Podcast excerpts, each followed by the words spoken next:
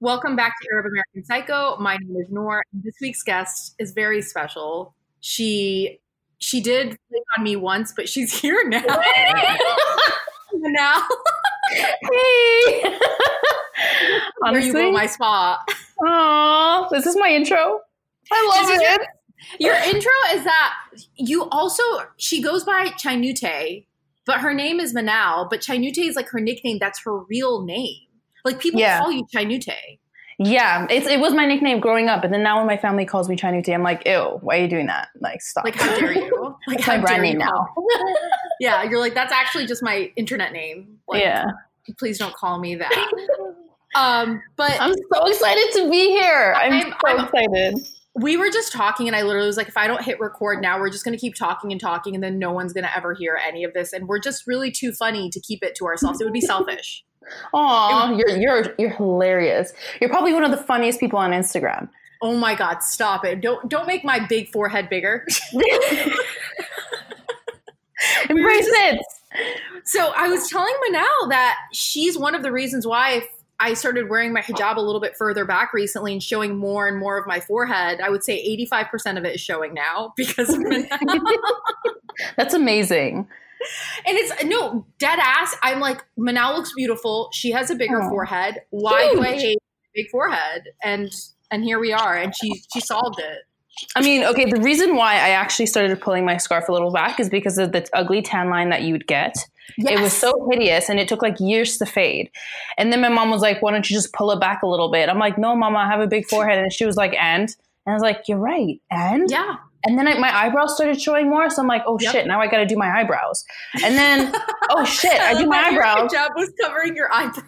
It was. And now I do my eyebrows and oh shit, like I, I look good now. Oh wow, Yeah, okay. it. It does. It frames everything. It just puts everything together, and it also like makes your face so unique to like who you are. Whereas if you wear your scarf really low, everyone would kind of look alike. A hundred You know? what I mean? And like when I look back at pictures of me when I used to wear my scarf so low, which I did used to cover a portion of my eyebrows, like the sides of them. I was like, what Yeah. what am I trying to hide? It looks like the scarf is like engulfing my face. Like I, it looks like I am like a scarf. Yeah, Like you're like, wearing a it, doesn't look right. And I was like, what? I thought I looked good. Like I thought this was the look to cover my entire fucking face. Like, guys, if you have a big forehead, have it. Do it. Yes, love it. Work it. Like embrace make it. it. shiny. I make mine shiny. I don't set it with powder. I Mhm. let it be shiny. Me too. yeah. Me too. It just looks radiant, but like, and then by the end of the day, it's glossy. But you kind of just you like it. It looks good. I- I like my skin to look like just like I dumped a bu- bucket of water on it. That's the Like butter? I always go with. Yeah. Yes. I love I love looking at people with butter skin. It's just the most satisfying thing.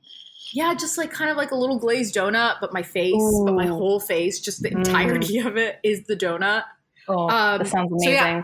I'm really excited to have Manal here. So you are you were born in Canada, right? hmm And your parents are both Ethiopian? Yes, my mother is half uh, from Yemen, and the rest of her is Ethiopian, and my dad's full Ethiopian. Oh, I So I grew no up in, like, an your mom was half Ethiopian- Yemeni. Yeah, she's half Yemeni, and then I kind of grew up in like in a more Ethiopian dominant household, just because they both grew up in Ethiopia in the village of Harar. But so they, we, I speak Harari at home. They spoke Harari with me, and like the Yemeni culture wasn't brought in as strongly as the Ethiopian side was. So Okay. Yeah. I don't know too much about Yemeni culture. I did have a, a few uh, Ethiopian friends growing up, and I feel like it's like a very, it's very similar to Arab culture. Like it's very like Mhm. here, eat this food all yeah, the yeah, time. yeah, yeah, yeah, it Just- is. Constant shoving of food in people's faces. Yeah, which, I love it. are the, those are the best cultures, the ones that are really just revolving around feeding people. hmm Oh, I just love, I love Ethiopian food. Yeah. Um, and you just recently had a little baby. Yeah, his name is Adam. Okay, do you want to hear? Like, I think I actually DM'd you this when you when you announced that you named him Adam. When my mom was pregnant with me, she went to go get an ultrasound, and this is obviously in the '80s. Well, I was born in '89. Oh, I remember this story. yeah, and she, the doctor told her it was going to be a boy, and they they named me Adam, and then I was born, and I was a girl. and so my brother, he's an only boy. He would literally just call me Adam. Like he was in denial.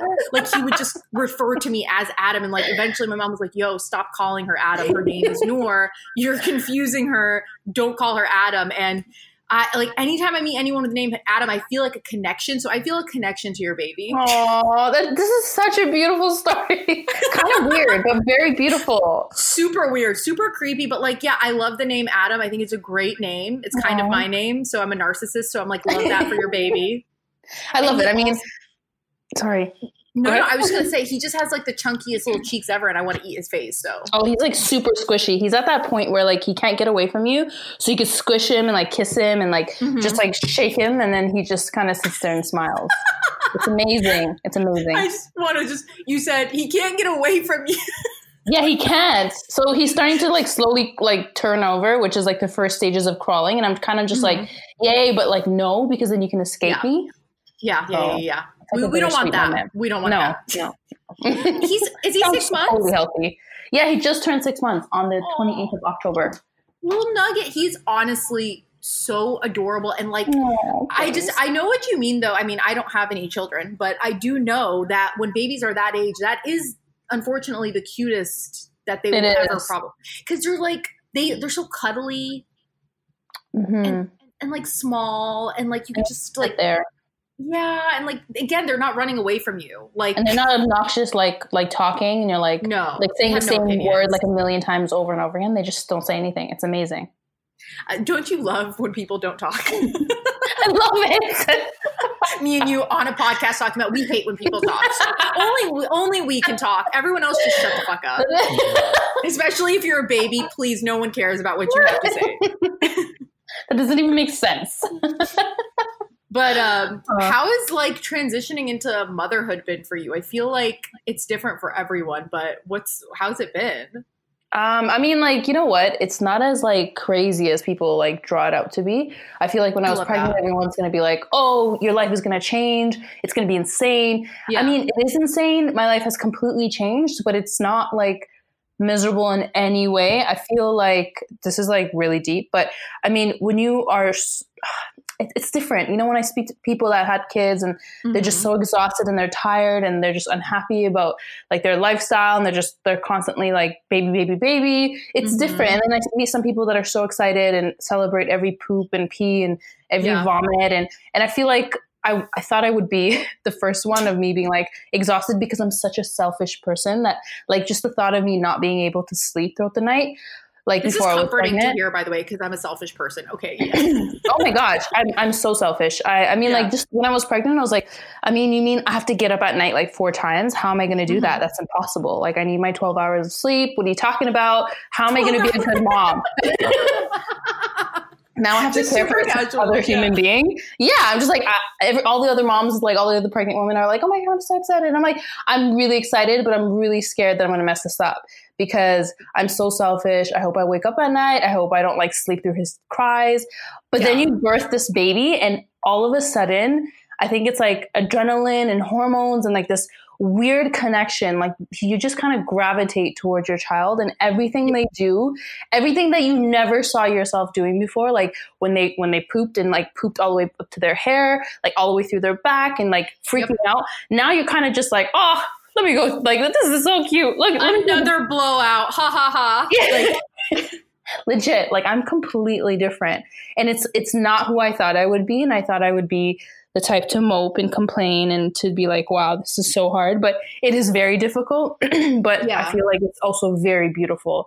And it's completely changed me. Like I feel like I have a purpose now. Not that I didn't feel like I had a purpose before, but now it's like very clear. Like it's Adam. Do you know what I mean? That literally, first of all, just gave me chills. That like made you feel like you had a purpose. Like, and I, I, I mean, I don't know exactly, but I, I can understand the. You birthed a human. You mm-hmm. now are responsible for how this human turns out, and like that's a purpose. Like, let me yeah. make sure this child feels loved and is a good person. And like, mm-hmm. it's a lot, but it's it's so nice to hear. I'm not even joking that like because anytime I've ever even thought about like being a mom, I, I, would like to have a baby, but like the thought of waking up throughout the night, I'm like, I if there was a fire, I might just be like, it's fine. Like I, I'm I'm gonna sleep. if God loves me, He'll protect me, and I'm just gonna, I was gonna the stay here. same. I could not picture myself dedicating my entire day to another Yeah. person. Like, not, like I'm, I, I wasn't really like a narcissist, but I was because I just like wanted to eat. I wanted to sleep. I just wanted to do my makeup for two hours and just like relax and do my own thing. Go to work, come home, not talk to anybody. But it's just so different. It's just so different. Literally everything that you're saying, I'm like, this is my life. All I want to do is eat, sleep, do my makeup for two hours, life not talk to anybody. Change, inshallah, like it will completely change. If you were like, Like- me, it Yeah. would just you'll be like, who am I?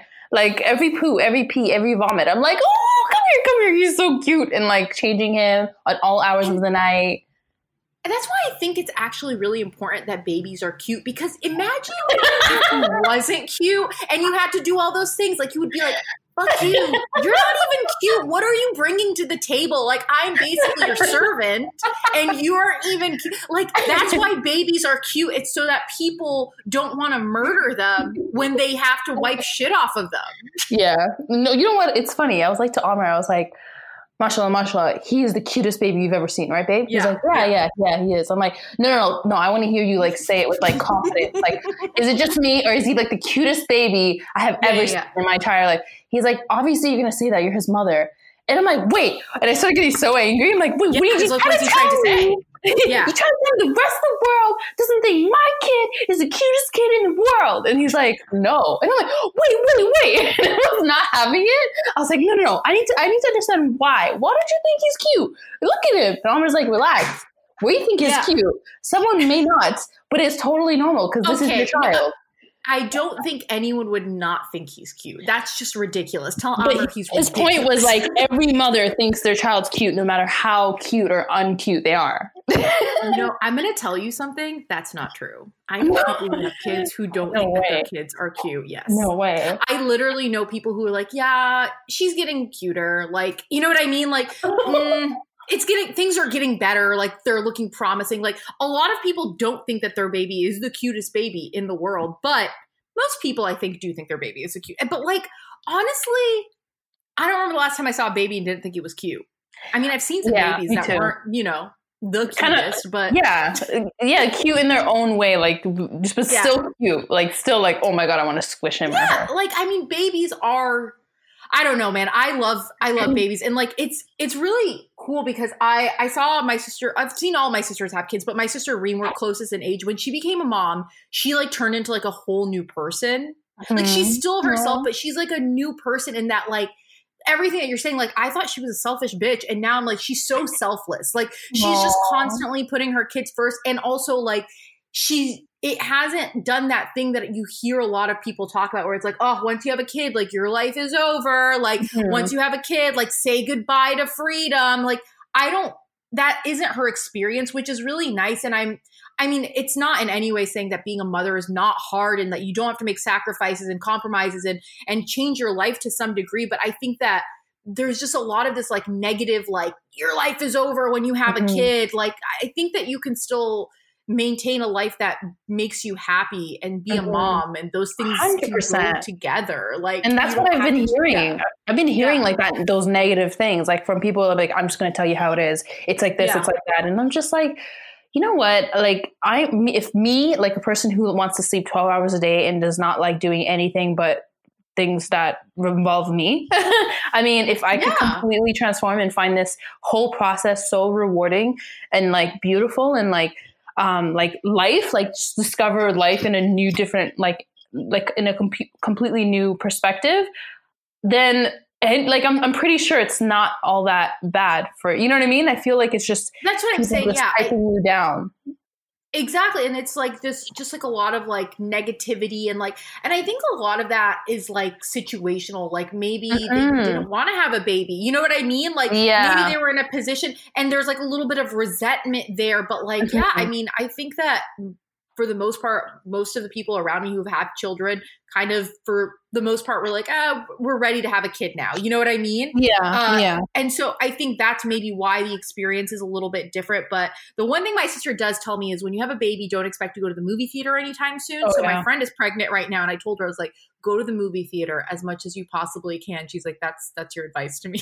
no, it's completely true. I had a membership, like those yearly membership where you pay oh, like yeah. 150 pounds and you can go whenever yeah. you want as many times. I haven't used it since I given birth. Actually, maybe once, but I left Adam with my mother in law, and that's yeah. how I went. But that's it. You, you you don't want your baby to start crying in the movie, even though that's like a whole other thing that like when people bring their like, kids. Oh, but like okay to the movie theater i understand but like i just feel like when people are like oh there's a baby on the airplane fucking crying i'm like it's a baby. Yeah, what do you want it to do? Exactly. the baby can't talk. It can't express itself. Maybe the baby has flight anxiety. Like how is it supposed to express itself? That's why yeah. babies cry because they're trying to communicate mm-hmm. something to the you. pressure. Anything. Anything could be really throwing them off. Yeah it's true. It's, it's true. just like you were a fucking baby and you were probably a piece of shit. So like yeah. i just it really it really bothers me when people get annoyed about babies crying, like yeah. at a restaurant, and like I see people rolling their eyes. I'm like, so people who have children are like not allowed to eat now, like they yeah. just need to like stay. At, like I just and I remember one of my friends, she had a baby, and we went to a restaurant, and her baby cried, and every time her baby cried, she would go outside, and I was like, mm-hmm. what, what, like you don't have to go out. Like do that. don't try to like please yeah. people around you. Yeah, no, Here. dude. Like if you're the type of person who doesn't like when a baby cries and like you're a monster. Like, yeah. I mean, like, it's common sense. If there was an off switch to be like, okay, cry later when we get home, and if you could program yeah. your kid, I'm sure people would use it. Like, yeah, ba- baby, can you cry at a more convenient time, please? like, can we schedule like this crying business for like you know? No, I, really feel for them. No, I really, really feel for people, people that like have babies that um, just have a hard time in public or when they go mm-hmm. traveling. And I know, like my sister's kid, Summer, she is the most adorable, mashallah, beautiful child, but she's super hyper. Like she like she's like crawling on the walls, like jumping mm-hmm. around and everything, and she's freaked out about traveling. And she's like, no, no. She hasn't seen me since Adam was born, but she's coming in January, and she's super freaked out about bringing Summer because it's like a it's in yeah. New York and it's like a good six hour flight. And I'm just like, I mean, don't freak out. It's completely normal, but who cares yeah. if other people get, you know, annoyed at Summer? That's just how she is, and that's how she expresses herself. And she's like a super excited kid. I mean, what are you freaking out about? Her? Are you freaking out about like the commotion that will come with her coming? Do you know what I mean? Exactly, exactly. And I just think that I I'll never kind of really understand this concept of like oh, like, oh, there's a baby on the plane. Like, oh, like, kill me now. I'm like, mm. are babies not allowed to go places? Like, I don't understand. No, you didn't know? You, like, I just, and I'm like, there are also way worse things that you can experience on airplanes than babies. I don't mind a baby crying at all. Even if yeah. the baby is sitting right next to me crying, I don't care. You know yeah. what? I don't like people who smell Okay. Oh. People who smell disgusting. Yeah. Or people who fart and think that I don't notice. I notice. Yeah. Everyone notices. Yeah. Oh my God. And, I had the worst experience with someone like my basic, basically his chair was reclined and my head was forward and I was sleeping yeah. on like the, the, the, the, tray. Like I had my yeah. arms on there and the guy sneezed, but I felt the mist and I was oh, no. so traumatized. Oh, I'm like, that's disgusting.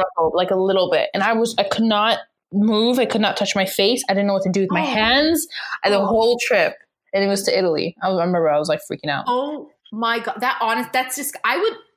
That I would freak out. I'd be like, yeah. "Did you seriously just fucking sneeze on me? I'll slap yeah. you across your face right now." Like, why? Why? How does that happen? I'm sorry. Yeah. Like, aim your sneeze better, sir. I know. I know. So upset about that yeah, I mean, I there was this one kid that. that was crying, and I don't think I've ever gotten annoyed, but this is the one time I got annoyed because it wasn't her crying; it was the tone of her crying. it was so monotone.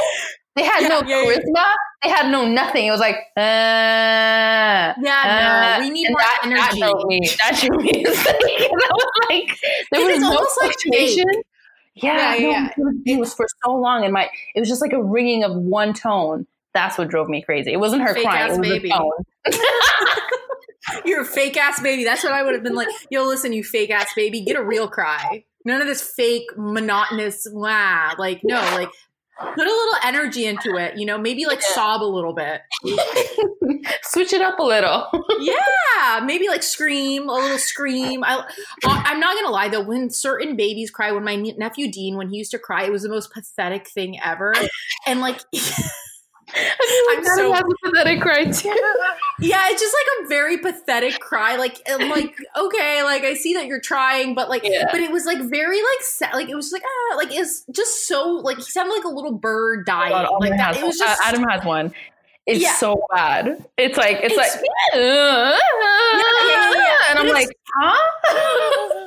it's kind of adorable. And I'm just like, I really like when he would cry. Sometimes I would just stare at him and laugh. And my sister's like, "What? What the fuck? Why are you just staring at my cry? Pick him up." And I'm like, "Oh, I was just enjoying the yeah, cute little pathetic cry." At least it like fluctuates and it like surprises you like here and then, like it's like a little bit of ooh and a little bit of ahs. It's just like ooh, okay. It's kind of like a song. Oh my god, I need to. Get, I, I expect like recordings of your baby crying. I will. I'm sending you some. It's actually really pathetic and cute. I love it. I, have been looking for a theme song for my podcast, so maybe there that'll be Adam crying. Well, like you've been in with Adam so much that I think it would suit your your podcast perfectly. I, I, on, I'm telling you, I feel a connection to this baby. Like he is so Aww. just. I want to. I, I he reminds me a little bit of my nephew. Like, and I'm not gonna lie, that's kind of why I like him. Not, that, that's an additional, but like, I mean, he his name is Adam, so there's that. But Aww. I, I, I do. Uh, so the last time I was in London, we were supposed to meet up, but you were pregnant. Mm-hmm. And you were like, like I don't like. I remember you told me something like you had like the flu and it was really bad, and I was like, oh my, oh my god, god. Yeah. Um, oh, I remember that time. I, it was because I couldn't take any medication. I was. I literally thought yeah. it was the worst thing I've ever gone through, and I had guests staying at my house as well. And one of them oh was God. taking care of me. There were. I had two nurses, my best friend and her man, and and they were both nurses, and they were both like taking care of me, and it was just the worst time That's to be. Actually, it's really handy, actually. It is, isn't it? I was so fortunate. Yeah, if, if I have house guests and I'm sick and they're not nurses, they're I'm not. They're leaving. Like, like I'm kicking you out. Like, sorry, those are the only house guests I would want while I'm ill. Yeah, truly. Like, I want a nurse. I had like hot um, water bottles, like just back and forth, like just like like 24 hour service. It was the best feeling ever. Wow. But then I was super pregnant and I couldn't even move, and I, I felt like I couldn't take anything. Like when you're pregnant and you get sick, it's the worst thing because you can't take nothing. Yep. Yep. And like if you have a headache, you can't just be like popping pills left and right. You know yeah. what I mean? Like like you can't be, you know, drinking coffee left and right if you need a little pick me up, you know what I mean? Like uh-huh. there's a lot of stuff that you would like can't like and also like you can't eat deli meat or some shit like oh, yeah, that. Yeah. And like you, you have eat, to like, eat like fish and like or like soft cheese. cheese. No brie for you, you know, no, like shellfish or, or very little selfish, I think. Shellfish. Yeah, there's like a lot of um, selfish. I feel attacked. I feel attacked right no selfishness, Noor, so that'll be a problem for you. Um, so just giving you a heads up. Don't be selfish. Um, but so when did you move to the UK? So I moved about three and a half years ago. Um, I got married uh, two years before that to Amir. Okay. And then I was finishing my nursing degree. And then when I finished my nursing degree, I traveled. I, I used to visit him like once a year because I was so, uh, we were so broke and I was in uni and I was just trying to finish it off. So, yeah. Sorry, let me just backtrack. Basically, I met Amir online. Rewind. Yeah, rewind. Oh yeah, yeah, yeah, yeah, yeah, yeah. Tell us, how did you meet your husband? Oh my god, I love this story. Oh my god, it's it's it's so funny. It's like not as romantic for me, but everybody else thinks it's super romantic. Um, That's all that matters.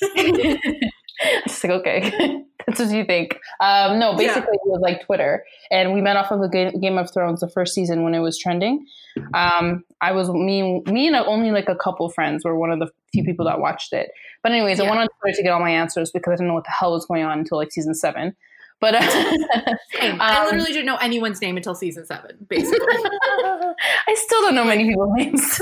yeah, I'm like the guy with the beard and the hat. I don't know but yeah, it was trending, and I clicked the hashtag, and I, there was a few people that tweeted, and it was like worldwide trending. So the tweets are generating like per second.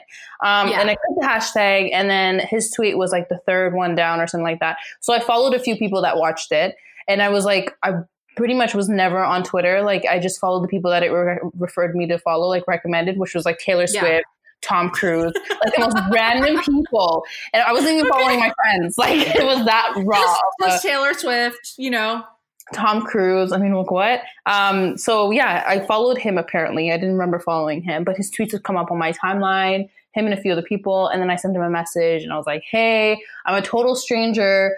Um, I didn't even know if he was a dude because his name was Oreo Hustler and he was still an egg. So it was like strictly like I'm not hitting on you. Yeah, like I'm totally not hitting on you. I just want some a few questions about Game of Thrones, and he's like, "Oh yeah, oh, okay, yeah, me too. I just started watching it," and he answered them. And then I came back, I think a couple weeks later, and I was like, hey, it's me again. Haha. so, quick question. And then he answered that. And then we found out that we were both Muslim. And he, he was like, what do you mean you don't live in London? I was like, what do you mean you don't live in Toronto? And yeah, then we realized, how dare you? how dare you? Because it was yeah. worldwide trending. And it was, uh, and if I clicked it like a second later, his tweet wouldn't have shown up. So we just started like talking and then we stopped when the season was over because that's sort of weird. And then the season started up again. And we just felt like we were friends. We're like, hey, Game of Thrones buddy, what's going on? And then we just didn't stop talking since the second season. So that's crazy. So you yeah. met during season one of Game of Thrones on mm-hmm. Twitter. Yeah. And then you didn't talk in between season one and season two. No. Season two up. comes around, and then that's when it just like clicked. And yeah. at that point, you kind of knew, oh, you live here, I live here. Oh, you're Muslim. Oh my god, I'm Muslim too. Well, like, we knew from season one, but I mean, we didn't continue okay. talking because it was like, okay, great. Well, thanks so much. You know, it wasn't like um like friendship, friendship. But by the second season, we picked up. We were like, hey, and it just made yeah, things a lot yeah. more like exciting because it was more of like a tradition now to speak to each other. Like, and yeah. then yeah, we would talk throughout that season, and then didn't stop. And then Ramadan came, and then we still talked, but like that's when we we didn't like obviously we didn't flirt before, but we sort of did. Like it was uh, yeah. clearly I liked him if I would answer all his uh, messages, and he liked me. And then to Twitter, his account froze for some reason. It froze. He wasn't on for like two weeks while the show was going on, and I was kind of like, "Hello." Uh, yeah. He came back and he's like, "Hey, sorry, my Twitter was down, but just so it doesn't happen again. Let me get your WhatsApp number. And I was like, okay. Ooh, and then it yeah, number. like, isn't it? Um, he, took my number down and we were talking on WhatsApp for a bit. And then um, Ramadan came, we stopped talking. But w- I realized it was a little hard to not talk yeah. to him.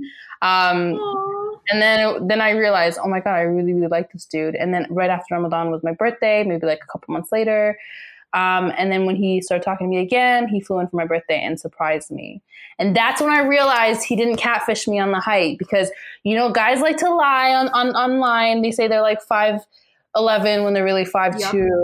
So he showed up and I was like, oh, you are 5'11. Okay, I could, I could work, work with that. Like, that's fine. Yeah. I was willing ex- to accept him even if he was like 5'8. But mind you, you, just, you liked him so much yeah, I really liked him. Um, and he, it wasn't weird when we met in person. I brought all my friends. He called me. He was like, "Hey, what are you doing for your birthday?" And I'm like, "Oh, uh, we decided to just order pizza and hang out." And he was like, "Oh no!" And I'm like, "Why?" He's like, "Well, I'm here." And I'm like, "Huh? What do you mean you're here?" He's like, "I flew in for your birthday, surprise." That's so and then I was just like, what? I was with two friends. One of them, yeah. Mila, she's like a total skeptical, like don't trust men, men are trash. Um, she was like, oh my god, call the call the cops on him. What a creep! Who does that? Another one was like a like a like Misky who's like super romantic and she's into like love stories. She was like, run to him. So I brought my whole friends, like like all seven of them, and we met up with him just to make sure he wasn't dodgy. Because you always yeah, yeah, yeah. I mean, yeah, you definitely don't want to meet someone for the first time that you met online alone. You will. Yeah, that's really weird. Yeah, exactly. Kidnapped, murdered, and stuff. It's not. You just yeah. bring bring as many people. Your mom, your aunts, your gardeners, your gardeners family. Bring everybody yeah. as much as you yeah, can. Bring, up with them. Gardener family is important. yeah, very important. don't bother going if you don't have one. don't even meet the person. Um, but so he just like flew like. How old were you guys at this time? I think I was 20 and he was oh 24 God. and it's crazy because he lied to his family and he said of oh, course. Oh, i'm going for a wedding to the usa and they were like why would you go all the way to the usa whose wedding is this? He's like my mate's. He's getting married from uni and they were like where are you going? He's like la and they're like what airport? He's like jfk I also just love how British that sentence was. I'm going to go see my mates. Like, like just I don't know from uni. Like I don't know. It's just that was the most British sentence the I've worst ever liar. heard. He's the worst liar. But then they were like amongst themselves, like, oh, he's gonna go see that girl he's been talking to every night for like the past like eight months. He's gonna go see that girl. I know he is the one he really likes. And then they thought he was on drugs, and of course, yeah, yeah, yeah. They were like, Amr, what are you doing? And he was like, no, I'm going for a wedding. Chill, chill. Um, he came to see me, and then he didn't get arrested, so they were really relieved. Yeah, Because yeah, like, yeah, I don't do this. I never do this. I don't know what I was thinking, but it just felt right. And I'm like, you know what? I'm kind of glad you did because, uh, you know, I'll marry you. You seem all right. yeah. Yeah. And also, like, I feel like if someone travels across the Atlantic Ocean, I don't. Is that how you get to Canada? I'm not sure. Yeah. I- Uh, ooh, ooh. I don't know. I'm like, I think so. It's like right on top of North America. I'm not sure. A body of water, yeah.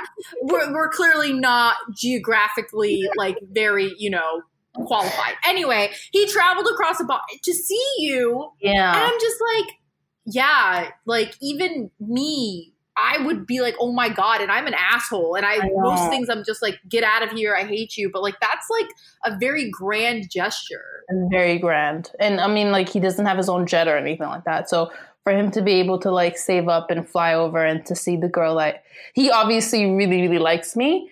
And we Yeah. obviously have a connection. And what could have made or break, break broken the relationship, like the online relationship, would be like if I met him and it just wasn't the same vibe. Yeah, Alhamdulillah, it was like I did like him, and I'm like, okay, you know, he seems he seems really nice. The next day, we had an actual birthday dinner with my sisters, and he came down and met my sisters, and they were Okay. like, who's this for now?" And like, you know, obviously, I've never introduced them to any dude, so they were like, okay, Yeah. this guy must be serious. Um, and then he, before he left, he was like, "Yeah, I'm gonna marry you. I'm gonna come back and ask for your hand." And super cash. super Yeah, cash. by the way, I'm gonna marry you. So, in case you're wondering, like, and I was like, ah, laughed it off. Thought about it. He's like, no, really think about it. I'm serious. We've been talking for a long time now, and I think it's like, you know, I think you're the right person or whatever. Thought about it.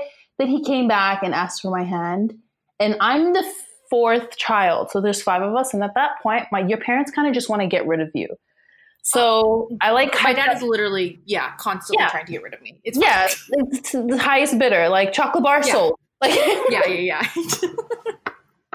I would trade myself for a chocolate bar, honestly. Yeah, I would So- too. I have zero morals. um, so my my dad, I was like, okay, Amma, you know what? This is part two of how we met. I haven't actually did a video on this, but this is the first time I've ever talking about it. Ooh, ooh, juicy freaking Arab American Psycho uh, first look. Sell it, sell Ooh, yeah, yeah, yeah, yeah. So basically, when he came to ask for my hand, I was like, listen, my dad's so strict. Like, he's like a really strict Ethiopian father. You're really going to have to impress him because obviously you're not Ethiopian. That's a lie. My parents are totally fine with my sister married a guy and he's a dude. but I'm like, you're not Ethiopian, so you really got to impress him and stuff like that. And he was like, ooh, okay, I'm, I'm really nervous. He came by himself. And that's one of the things that he like regrets the most because he wish he brought his mom. But he Yeah. thought his mom would like sort of mess it up for him. Mom, you can't come. Sorry. Yeah, sorry, but he, I guess he didn't tell her that he was. He told her he was going to do it, but he didn't tell her how serious it was, and he regrets Okay. not bringing his mom so bad. Um, anyway, so he came by himself. He brought flowers, and I'm like, yeah, my parents are so hard to please. My dad completely um obliter- obliterated the image i made of him as in he, he agreed he was just kind of like hey so what's your deal and my brother-in-law was sort of trying to sell me like um it sounds so like if you don't if you're not muslim this sounds so like I know, I know, I know. But like, I feel like the people who listen already have a general idea and also realize that Muslim people, we just do things in weird, hilarious ways. Yeah, so just hilarious go with it. It's fine. When Yeah. sell me, I mean like he means like, oh, she's so great. Like, what can you offer? Like, what? Yeah, what kind so of what are you bringing need to the table? Exactly. Um, you know, she's she, you know she's not someone to just like you. If we want to trust you with our, she's like a sister to me, and we're gonna trust you with her. So, like, how are you going to make her proud and be the ideal husband and the best partner and lover and support her and whatever you know the, the usual. And like that's the thing about like when Muslim people get married, I feel like there is this misconception that like you know, obviously we joke about it, but like it really is kind of grilling the dude to be like, yo, are Oh, yeah. you do you deserve this girl? It's not like you know, like it's always like the dad is always just like who the fuck are you to come yeah. take my daughter? But then sometimes they're also just like, yo, you want to take this? Go marry her, please, please, please, for the love of God, take her please. away, very take far away. away. Yeah. But yeah. I mean, obviously, there's always one person in the family that's sort of like, okay, so why are you good enough for Manal, or why are you good enough for our sister or brother or whatever? Um, and which is like you appreciate because you're just like, you know, they they know not to mess around. They have to prove themselves to you in front of an entire group of people that they just met. And it's extremely intimidating for the dude. So it also kind of sets the bar for our marriage. Like you can't mess around because that day you knew, you know what I mean, who you spoke to. You knew what you were getting into. Yeah. Exactly. Um, and then he answered it super nervously, but he's like, okay, in 10 years, this is what I want to do for her. This is how I want to support her and make her proud and wow. be the best. Whatever, whatever, blah, blah, blah. plan? Amazing. Yeah, like five year, 10 year plan. Like he grilled him so hard. Uh, and I was kind of like, good. Hmm I would have been happy with a chocolate bar. And my dad was sort of like, okay, great. You sound great. Uh, Manal, you good with him? You like him? And I was like, no, Baba, no, this is not what we this is not what we rehearsed. Like, what are you doing? Yeah, you like, Dad, what, what, what's happening? I met this guy online. You got to show him that, like, you know, like I'm worth a million camels. What are you What are you talking about? He's like, you like this guy? You like this guy, Manal? And I'm like, yeah, Baba, but what What are you gonna ask him? He's like, Amir, you seem like a solid dude. do what makes you both happy. You want to get married, get married. I'm like, no, Papa, no. like here's what I'll say in your dad's defense because I've seen my dad pull some shit like this before, and I genuinely do think it's because like sometimes dads just like have this like good feeling about this yeah. person, like you put them at ease, and your dad is like, you know what, my gut is telling me you're a good guy, so let's make this happen. Exactly. And I feel like when they do the over grilling, it's because maybe they don't feel as comfortable with that person's, for lack of better word, energy. Mm-hmm. You know what I mean? Mm-hmm. Like mm-hmm. the vibe isn't right. I mean, your dad would never say that my dad would never say that. If they did, it would be very funny if they said the vibe isn't right. But yeah. I think that's. Can you imagine that in an Ethiopian accent? Yeah, like the vibe. Ah, it's not right. It's not right. He's not the vibe was right. yeah, yeah, your dad was right. vibing. Yeah. I mean, it worked out in the end, and like, um, and that's when we agreed. Okay, so I need to finish my school, but yeah. from now till summer, which was about six months, we can get our nikah done, do a little party, and then I'll stay here for two years, finish my uni, and then move to London. And and that two years gave me such a good like sense of acknowledgement with what I'm actually doing with my life. I'm actually leaving everything and starting a new yeah. complete life in London. If I didn't have those two years, I would not be confident in moving. It probably hit me and I'd probably be like, whoa, what the heck did I just do? You know what I mean? I had two years to kind of ground myself. Mentally prepare. Mentally yeah. prepare, yeah, exactly. No, and I think that nice. We're recording. I think it's so interesting. Like, because like, I feel like you you do seem like very like at ease living in London, like very comfortable. And I think that it's important that you had that time to kind of it wasn't just like this sudden like okay like i'm moving to london in like six months you know what i mean mm-hmm. it's very important but, to have that um, just mentally prepare. I feel like that can really reduce the shock factor. I mean, you still get hit with the shock factor. This is what happens. You move, you're so excited. Yeah. It just feels like an extra long vacation. Six months in, you're like, holy, I miss my family so much. What do you mean there's no Ethiopian food? Like, access of my fridge uh, this is not like I'm ready to go home now. What do you mean this is home? Like that's how yeah. that's usually the cycle. And then by the year, by the end of the year, you then kind of sort out your own routine, you feel better about it, but it's kind of like it has its high and then it has its low. But the 2-year gap really softens the blow. Really really yeah. does. So you would highly recommend if you're going to oh, move highly to a different country, yeah. maybe give yourself 2 years to mentally prepare for it. just mentally prepare. Like definitely yeah. mentally prepare. Yeah, for sure. How, what, like, do you feel like living in London is like drastically different though? Because I mean, I visited before, and obviously it's different than America, I would say. But like, I feel like Canada has like some British vibes. You know what I mean? Mm-hmm. It does. It does. I think it does. I think it's very similar because I lived in the city, Toronto, and I moved to London. Yeah which is very similar. It's a city. The only differences were the minor differences of obviously being a completely different place, part of the world. Like it was history rich. It was a lot older. The piping yeah. was rubbish. Uh, they said rubbish instead of trash. Yeah. Like certain yeah, things were different to me, but it was still a fast paced city life. Um, and I mean, the food was different to me. Friends, obviously, my parents weren't here. My no, I had no family in England. Which that's so rough. Like, yeah. Um, as someone who's like really close to my family, and I know you're close with your family, like you rely on them so much. And I mean, yeah, it's great to text or FaceTime, but like the there's same. nothing quite like just showing up at someone's house and being like, I'm here now, hang out mm-hmm. with me, you know? Yeah, for sure, for sure. That's probably the, the biggest thing that I've missed. And like just yeah yeah, that was the, and I still miss it. That's one of the biggest things that I feel like I'm always missing out on things, birthday parties, family gatherings. But you do start your own life. You kind of build your own roots and you make it your mm-hmm. own life and you grow a family. You get pets, you get, you have, you get pregnant, you have a kid, you, you know what I mean? Like you move houses, things like that. It's just part of life and it makes you who you are. And I'm just re- like, I'm, I'm happy that I did it. I'm very, very happy that I did it because now I can't imagine myself moving back to Toronto and trying to do what I used to do. Do you know what I mean? I know I agree, and I also think that like, and I'm not just like saying this. I I love London. Like I would move there. Like it seems like the type of place that I'm like, yeah, I could live here. And like, you know, when you go on vacation somewhere, you're always like, oh, I never want to leave, but like you know, in the back of your head, you're like, no, I actually, I really do mm-hmm. want to leave. Like I want to, but like London is the type of place I'm like, no, like I could live here because it's very it's to me i would describe it as like new york but mm-hmm. cleaner. With way more history mm-hmm. and also like a little bit more like a refined version mm-hmm. of new mm-hmm. york I yeah new york is a little abrasive yeah yeah yeah but like i just feel like there's something about London and like it's such a diverse place too, which I really love. Like I love going into a store and seeing another hijabi. Mm-hmm. You know mm-hmm. what I mean? Yeah, or like seeing diverse. like a Sikh guy with like a turban or something. I just I love that it's everywhere, no matter where you go.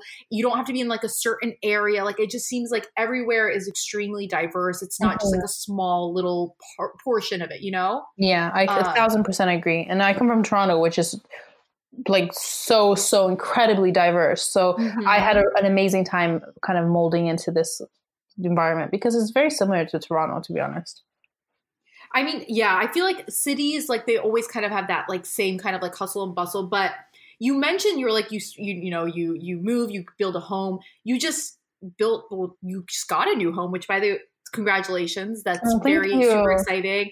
I have been watching the progress and I mm. have to say that green tile. You like that it? green it's beautiful. Okay? like you you guys if you you're not following along with like her home renovate it's honestly I love interior decor home shit like it's like crack to me. Like I love it and like watching you I'm just like, "Oh my god, that's so nice. Oh my god, that's so nice."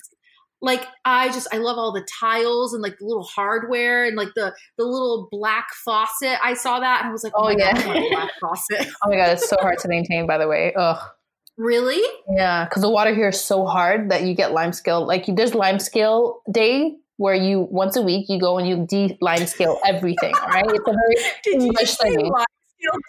Yeah, it's usually on a Sunday. Well, I practice it, and a few of the wives that I speak to practice it as well. But I mean, yeah. black with lime scale day adds another two hours to your day. But it's it's fine. It's worth it. it looks nice. I mean, it looks so like I yeah. I immediately I saw that I was like, if I if I buy a house, I want to do that. I want to have it. Just it looks so chic. It looks so clean, and mm. like I feel like I don't see as many people with the matte black you know, mm-hmm. faucet and stuff. I feel like it's a lot of like gold, gold, gold. Mm-hmm, I feel like mm-hmm. gold really is it's like a thing, you know, but yeah. love the green. Really big fan of it. Like how has that been like red like is it like exciting or is it like super stressful? Because i feel like i would like be really excited but also be having like an anxiety attack constantly. Oh it's both. It's it's incredible. You're like you yeah. feel like you're on drugs. Like because you're like i want to do this this this this. And you're like ideas are just flooding in your head. And then you buy the things and you look at them in real life and you're like shit what am i doing? Are these green tiles? i'm picking green metro tiles. What the heck am i doing? How is this even going to look? And then i'm like okay what flooring it has to be the perfect flooring to balance it out. You get excited but things also go wrong. I mean, like these bathrooms should have been done a month ago, but mm-hmm. like they're getting done. I think every bathroom is about 90% complete. That green bathroom has, it's yeah. like green and gold. So there'll be like um, brass um taps, brass radiators and like very English. Like I want it to look like Harry yeah. Potter. oh like, my God. You are it the green and gold that is harry potter you are yeah. going to have a harry potter bathroom i've always wanted a harry potter bathroom I never knew that I wanted a Harry Potter bathroom, but now I think I know in my heart that I too would like yeah. a Harry Potter bathroom. um, I I also always interested like does your husband have input and if so do you care about his input is it being taken into consideration because I'm Absolutely. a psycho and I would never take Absolutely not. He'll be like, babe, I think we should. like, that's great, babe. Uh, can you move the boxes upstairs?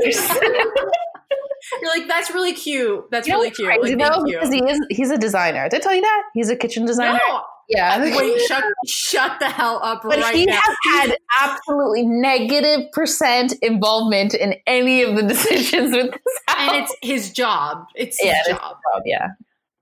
I just feel um, like he's great, but is ideas, that's not great. But how do you come up with these incredible kitchens and your idea for our home is not great? Thanks. Next, like, do you think? Do you think he's trying to hurt you? Do you think that's why he's he just wants to hurt you? He's like, you know uh? He doesn't you. Gonna... at all. He's kind of like, okay, babe, like you do what you want. Yeah. Well, I mean, honestly, that's what I would prefer for someone to just shut up and not tell me anything, yeah. unless I say, okay, listen, between these two tiles, which one do you like better? And then I will still probably just pick just show though. I'm just like yeah, yeah. I'll probably just pick the other one. That's yeah. what I, oh, I mean. That's what I do with pictures when I post them on Instagram. I send them to I call it my focus group, and I'm like, which picture should I post? And they're like, you should post this one. I never post that one. the other one. I'm like, you know what? They don't have this, the refined eye that I do, and like yeah. clearly, like I just have this eye for things. Honestly, you do though, because your Instagram is crazy beautiful, like crazy. Oh, thank you. Like, gold, gold, gold, gold, mashallah. I, honestly, like I, do, I okay. I'm going to tell you something that I've been doing for the last like two months, and I've genuinely never been happier about creating content. Mm-hmm. I bought a tripod. Ooh. And I take pictures of myself. If you're wondering why my both of my hands are not in any pictures anymore and there's always one hand that's goddamn missing, it's because I have a little freaking Clicker? remote in my hand. Yes. and but you don't understand like I'm I'm super crazy. I'm super type A. I know exactly how I want things to be. I don't want it to be anything different than from my so when people take pictures of me, I'm not just like annoying, I'm like crazy. Like I'm like, mm-hmm. why aren't you understanding my vision? Like how dare you? You know what I mean? And I mean look, tripod yeah. That's what you got out of it. Look how incredible your Instagram is. If that's what it takes, then keep Thank doing you. it. Yeah. I, I, love you so much for saying that. But yeah, I, I just stand behind like Lowe's and like Home Depot and take pictures of myself. It's really, it's oh, fun. wow. It's fun. It looks amazing. It's, you would never know it was Home Depot. never. Oh, they're all taken behind like grocery stores, you know, just like that's wow. a great thing about living in the suburbs. There's lots of buildings with empty lots in the back where there's yeah. no one there. You could also get murdered. Yeah. Potentially. There's that. Um, but but it for, my, um, I, yeah, for Instagram. Yeah. yeah even though uh, I saw somewhere that likes are disappearing, and I don't know how I feel about that. Really? I just feel like likes are a good way to gauge what people want to see. Likes are disappearing. That, likes, yeah, likes are disappearing. Like I think it's uh, for the U.S. at least by next week, likes are completely disappearing. Wow. I know, and like I, I can definitely see why a lot of people because I, I feel like a lot of people are really excited about it, and it's not like I'm upset about it but I just feel like it's it is a good gauge on like what your audience is interested in and like I don't always cater to what my audience wants, but it's still nice to like keep in mind. Mm-hmm. 100%. I think it's a great gauge.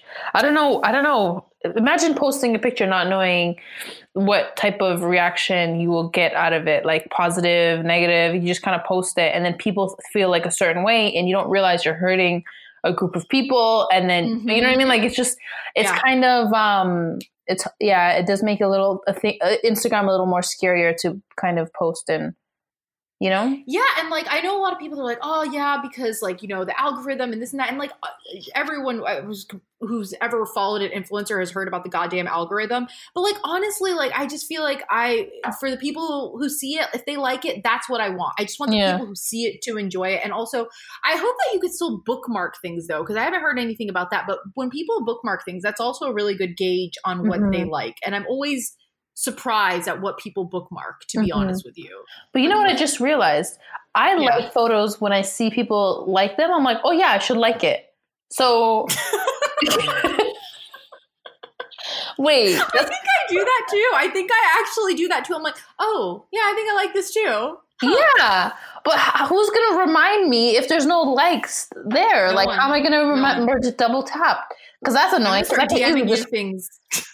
Wow, that really changes a lot of things, you know. That's what I'm saying. Like, I just feel like I don't know how I'm going to feel about it. Like, I think that you shouldn't feel validated by likes and i think that's what it comes down to instagram is saying that like it's like psychologically fucking with people which i don't think that instagram is that emotionally invested in anyone's life i'm mm-hmm. sure it mm-hmm. has something to do with like money um but mm-hmm. i don't know how or why and i don't care to investigate it but like i do think that likes do affect people in negative ways but i also think that that's but then they should really like ev- like reevaluate their own yeah I, that's I think it's it's more of a reflection on how they feel about themselves, and I think that the likes are just bringing that to light type of thing. Mm-hmm. Do you mm-hmm. know what I mean? Like, is it frustrating when you know certain things aren't viewed by more people? Sure, but like you know, it's not the end of the world. Like mm-hmm. you know, life still goes on, but.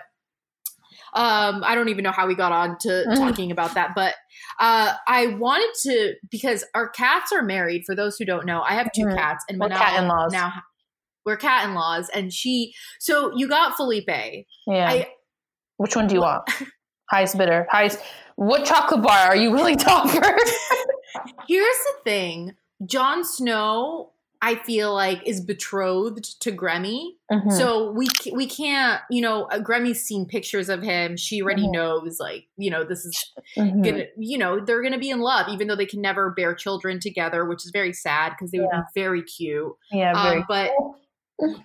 You now have two cats. Are they both the same breed? Yeah, and they're both boys.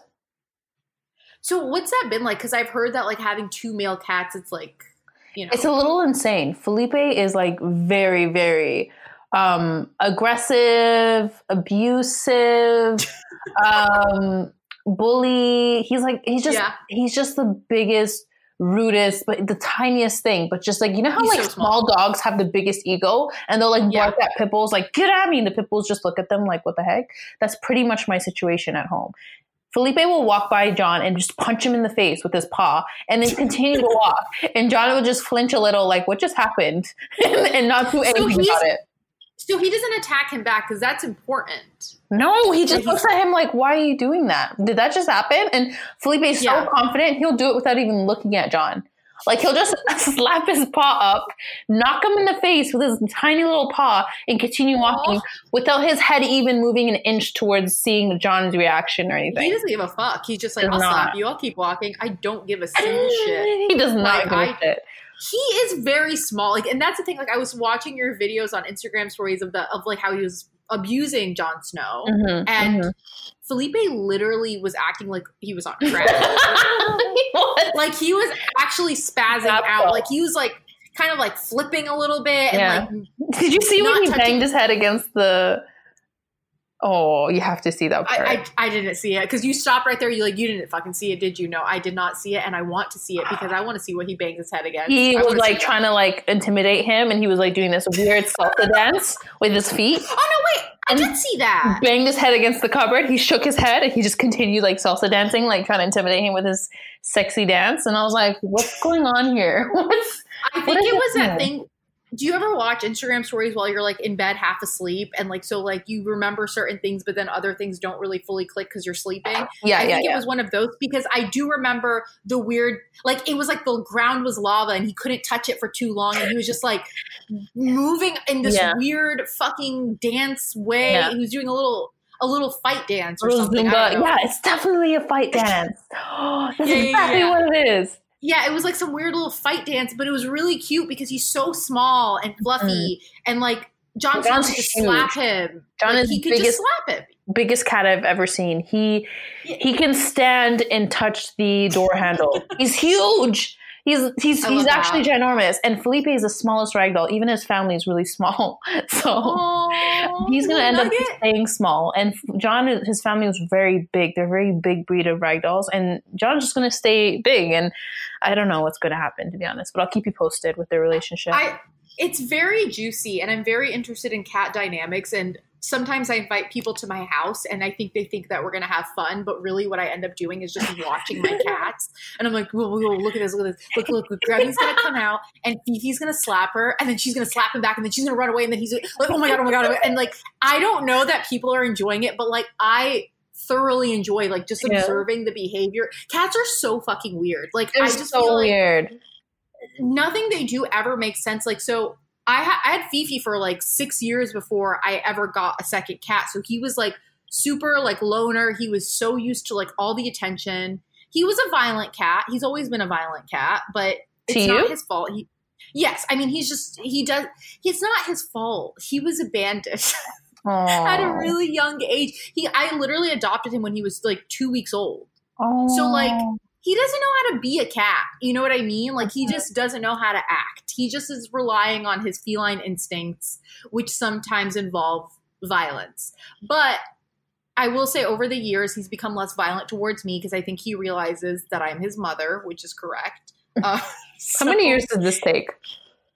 Uh, it's kind of sad, but like five years. Like Wow. it took a long time for him to stop viciously attacking me. Yeah. But I, I, I sucked it up because that's what you do. Yeah, you know? yeah. That's what you do when you when you when you take a cat in and you're like, I am now your mother. You you put up with the violence. yeah. Um. So when I got Grammy, she's super sweet, super docile, not violent. Like Yeah. just a fucking angel. And he Dream just is constant. He like beats the shit out of her like Mm-hmm. on a regular basis, and I just always feel like he's gonna kill her, but he doesn't. But I think that, that like I'm starting to think that she's enjoying it, like it's a fun game. like so, like he'll attack her, and then she'll es- escape, and then like if he gets bored of like trying to find her and like just walks away, she'll run out and slap him. Yeah, Like- she's enjoying it. She definitely is. she likes the abuse. I don't know. They have a very unhealthy relationship. Like he abuses her, she runs away, and then she'll like slap him and Yeah. like, chase me again. I don't know, man. Cats are fucking they're they're wild. But, But it's good that I they really- sort of get along, right?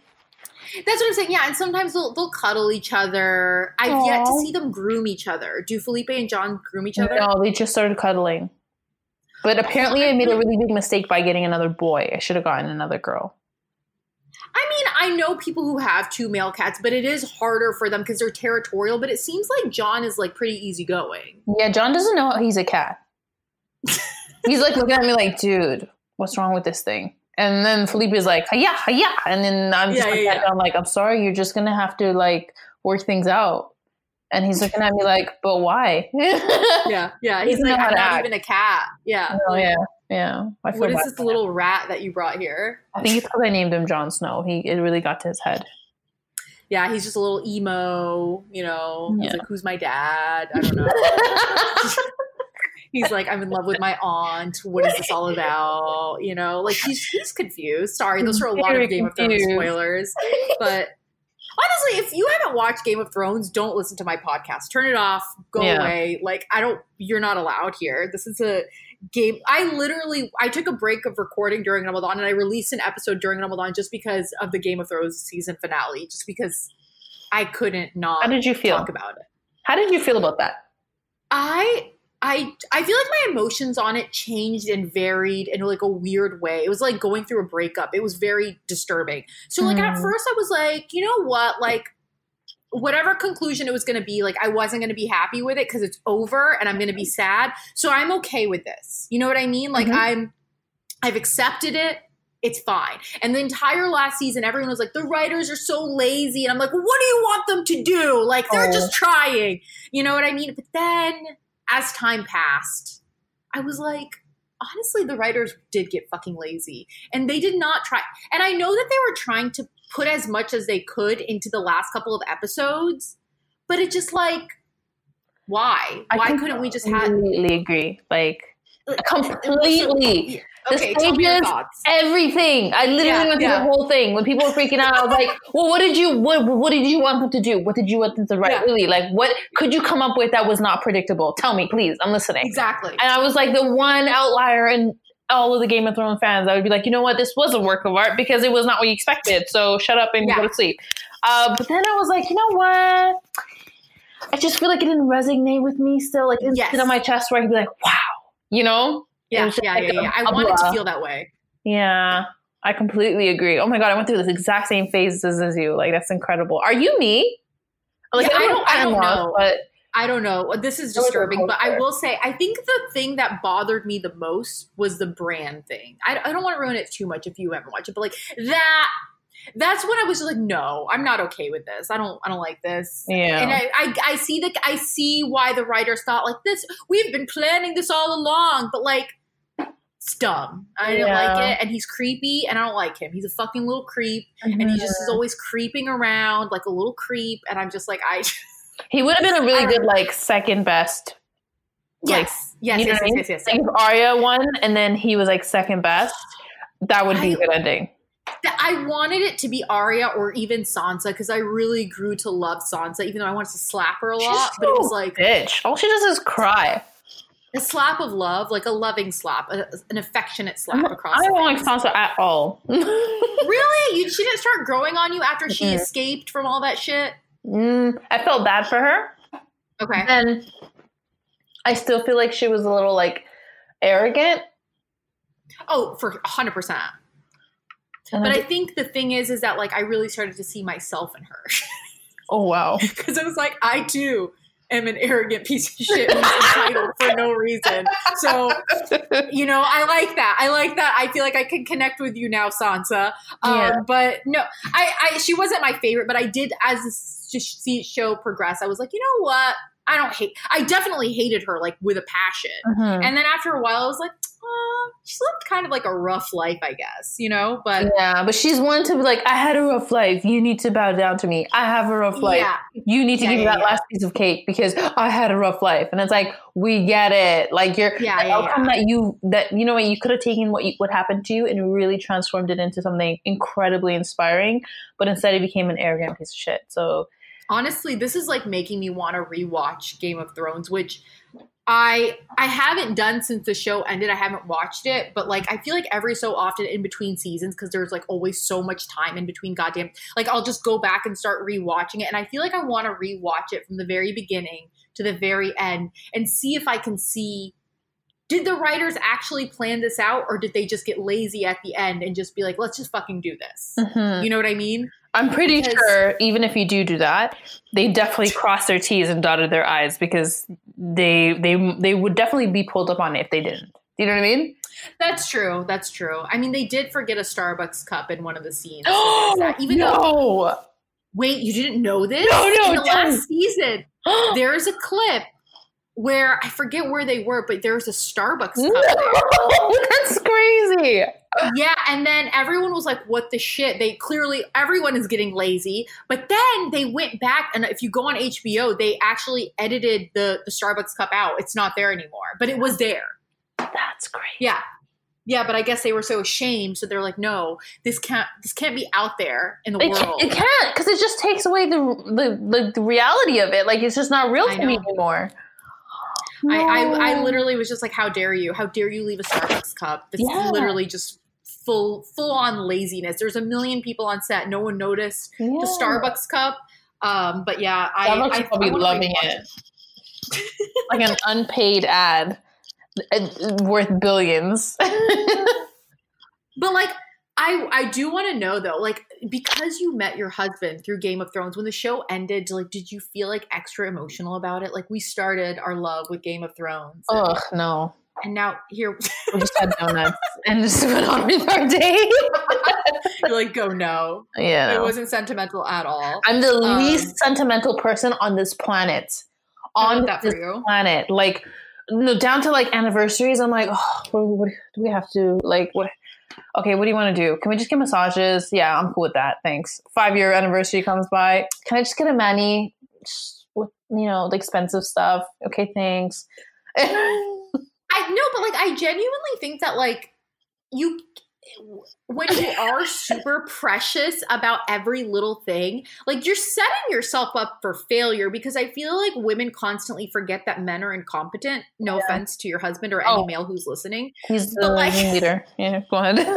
like they're kind of incompetent. So like, why do we have these ex? Like, why do we think like, oh, it's my anniversary? Like he's gonna fucking fly a plane around in the sky that says like I love you, Mhm. and then like surprise me with this bag that I never even told him that I wanted, but he just saw it and knew that I wanted it. Like those things aren't gonna happen. You, You know, know what what I mean? is? So, like- I want them to happen because I want I want to be I want to know that he went the extra mile. I don't care for the end result. I just want to know that he went out of his way to do those things. the That's what I'm saying. So like, I if you it. tell him like I want this and he goes and buys it for you, that's great. yeah, Like he could, he's following instructions. yeah, he is exactly. Like that's what I'm saying, and he's going out of his way to go do the thing and get the thing that he probably does not want to do. Exactly. I think that that that's good enough for me. Yeah, like and literally any of my sisters for any of their birthdays, I tell their husbands what to buy them, and I genuinely think that what brings them joy is a having the thing, but also knowing that their husband went into Neiman Marcus Yeah, and was super annoyed and didn't know where anything was, exactly. and, and and Right. still got the thing. Yeah, yeah, a little struggle, a little embarrassment, a little this and that, but it just it, it shows that they you know appreciate you and they went the extra mile and they made themselves uncomfortable to get you those things. we just want to make men uncomfortable. Yeah, exactly. I just I just want you to feel deep discomfort and that's really That all. makes me That's all I need. Yeah. I don't need romance. I need you to be uncomfortable. Well, Uh, being romantic. Yeah. yeah. But like no, I, I I feel you on that. I feel like there are weird things that I'm sentimental about, but they're not the things that anyone would ever be sentimental about. Mhm. And I and I'm aware of that, but like I'm I've never been like a I don't know, just like everything has to be like a big deal. Like I don't know. I just Mhm. feel like it's it's unrealistic. I like, for example, a wedding ring, right? I want a big Mhm. rock, but the reason why I want a big rock is not because I want a big rock. It's because I want Yeah. him to work for like six months straight and slave away, knowing that this will all go towards one tiny piece of product that would sit on my wife's Yeah. finger, and I'm going to do this for her. The sacrifice of that, that's why I want a big rock. Other girls just want a big rock because it looks nice. No, no, no, no. I want to know that he slaved for a year, saved up all his money, could, didn't eat, did all these things. That that Yeah. shows me that you know that sacrifice, and I appreciate He it. developed an eating disorder, like things. But you did all in the name of love. I actually, I really appreciate that, and I also think that's a great way to manipulate people into buying you a really big diamond ring. You should use this if you're listening and you want a big diamond ring. You should use this because I, I would be sold. I'd be like, you know what? She doesn't want to show it off. She just wants it because she wants to know that I struggled yeah. for this. Let me thing. let me struggle for two years just to prove to her. Yeah. And I'm like, great. So, uh, speaking of engagement rings, um, I I'm working with a brand right now on promoting an engagement ring, but they want it to be promoted as like not your typical engagement ring, Mhm. which I actually really like so creative. because they're like you don't need to like wait for someone to buy it for you like you could buy it for yourself Mhm. like it has doesn't have to be like like you could buy yourself a diamond ring just because you want a goddamn diamond Oh, ring. you know what i mean Yeah. but I keep referring to it as my engagement ring. And like I had to shoot pictures of it today, and I'm like, I'm done with my engagement shoe. And I just keep saying that to like everyone. They're Noor, what the fuck is wrong with you? And I'm just like, yeah, I just took my engagement photos with my engagement ring. I mean, it's a diamond ring, Yeah. but it. I, I did pick one that doesn't look like the most like an engagement ring. I, most of them don't look like engagement rings. I cannot like, wait to do not- this. I know, I know, I know. It's good. I think it's gonna. I'm gonna post it on Monday, but um, I literally am just like, this is what it feels like to have a diamond ring. It feels great. Like I highly recommend it. Like Mhm. if you want to buy yourself a diamond ring, go buy one. Buy it. I mean, Buy whatever I mean- makes you feel comfortable. It makes you feel happy. And like, you know what? You appreciate all the work that you've done, especially if you've paid for it. Yeah, yeah, yeah, yeah. I mean, I didn't pay for it, but it's, also, it's also nice. But like, also like, okay, here's the thing. So I'm wearing it on my middle finger in the pictures, but in real life, I want you to know that I'm going to wear it on my ring finger because it just looks better. Yeah, of course. but I just it. feel like I can't I can't post a picture with a ring on my that just seems like Why? I would fuck? totally do it. I mean I feel like it will cause like some like are you engaged to yourself like what's happening Yes. I love myself. like yes she she is engaged to herself actually um but it it just something about a diamond ring it really looks good on your ring finger. it does. like it just looks like it looks nice on the middle finger It's because it it's it sits perfectly. I'm looking at my hand right now. It sits perfectly between the short pinky and the really tall middle finger. It's like a perfect balance. Yeah, like there's something about it. it really, a diamond just looks better on your ring finger that I want to now look into the history of why your ring finger is uh I said finger. why your ring finger is who made it that's your engagement ring like who decided Yeah. who made that Oh well, I- it's because there's a there's a vein or an, an artery. No, no, arteries are big. I should know this. I'm a nurse. There's a vein that travels to your heart from that finger. are you serious Maybe it is an artery. Ooh. Listen, Who's I just want to clarify. I haven't been practicing nursing for three and a half years, so Yeah, my, so- my information's a little fuzzy.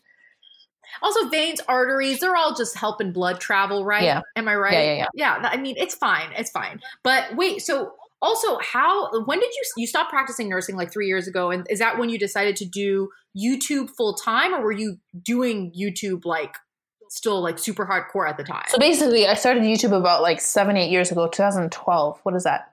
okay Seven years ago? Eight years ago? i'm not good at math so let's just say seven and I was doing it while I was in uni and while I was in my like last year of high school. Or was I? I don't know. No, no, I was in uni. Definitely, I'm 27. Okay. Um, and then, uh, yeah, I was doing it simultaneously as I was doing nursing. I graduated nursing because I didn't know if the YouTube career will, will ever be a career. And plus, in the back of my head, I, have, I heard my parents saying, "You need something like that you can actually go and work with. This you cannot." 100% Um, so I graduated while I was doing my YouTube. Um, and then once I graduated, I was kind of like, let me just do this full time and see, I mean, if I could like feed myself with the money on with this and whatever. And I could, so I decided to stay do, doing it rather than um, be a nurse and you know do all the really sad um, stuff that I did. I mean, and I think that it's really nice. Like, I'm genuinely like seeing you. Like, I, it's not like I'm like, oh, you're probably miserable being a nurse. I'm sure you love being a nurse too, but like, you're just a creative person, and creating makes you happy in a special way. So it's it's so nice to see people be able to do that as their job. Like, I think that it's definitely something that for a long time people did not take seriously Mm. and i also really like that people now take it seriously and they they acknowledge like this is a fucking job like it's 100%. fully a, it's not just like this fun thing that you do like it's work it's difficult there's a lot that goes into it behind the It's scenes so difficult. You know, the first five years of me doing YouTube, I didn't get paid a dime other than maybe like yeah a hundred pounds a month or something. So it was really wasn't Yeah. paying any of my bills, but the amount of energy and time I was executing and creating these like videos and editing them. And at one point, I, I didn't have a, a laptop, so I'd use my uni laptop, and it would crash on Oh me because it was so shit. And like I legit like would like obviously I was a student, so I was very broke.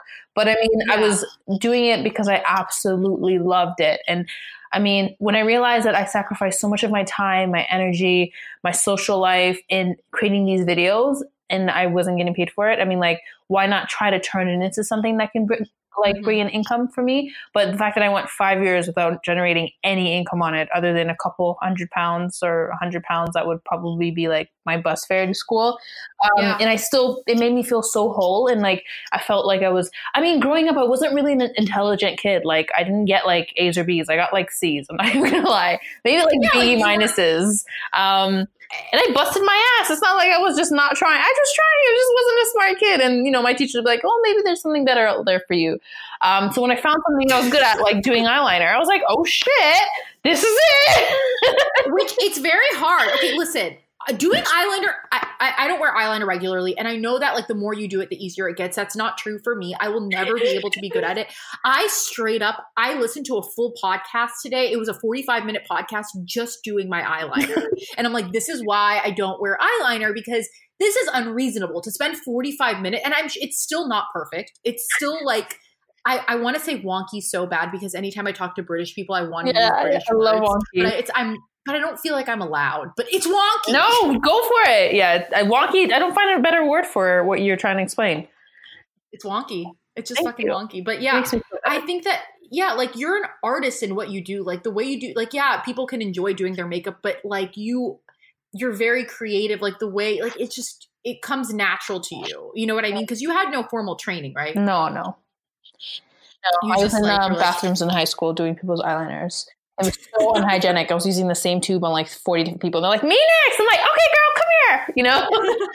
so unhygienic. It was disgusting. But, you know, in high school, we didn't really realize these things. No, no, no. And luckily, I mean, no one's eye fell out No, or anything no, like that. yeah. So that's good. Yeah.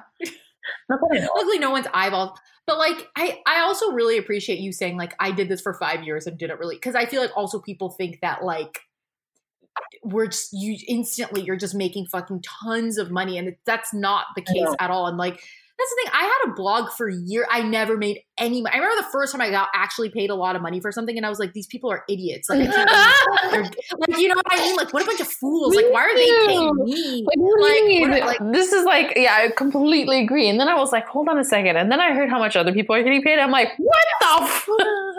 No, I just re- and ever since I found out how much like other people around the same like audience as me were making, I've just been yelling it into people's faces like you need to be charging more. Yeah. You need to be charging yeah, more. Like yeah. I I just it's I feel like it's my job on this earth to go to other influencers and tell them you should be charging more and then just like leave. Yeah. Like that's just There needs Because, that- like- that's a very important role in people's lives.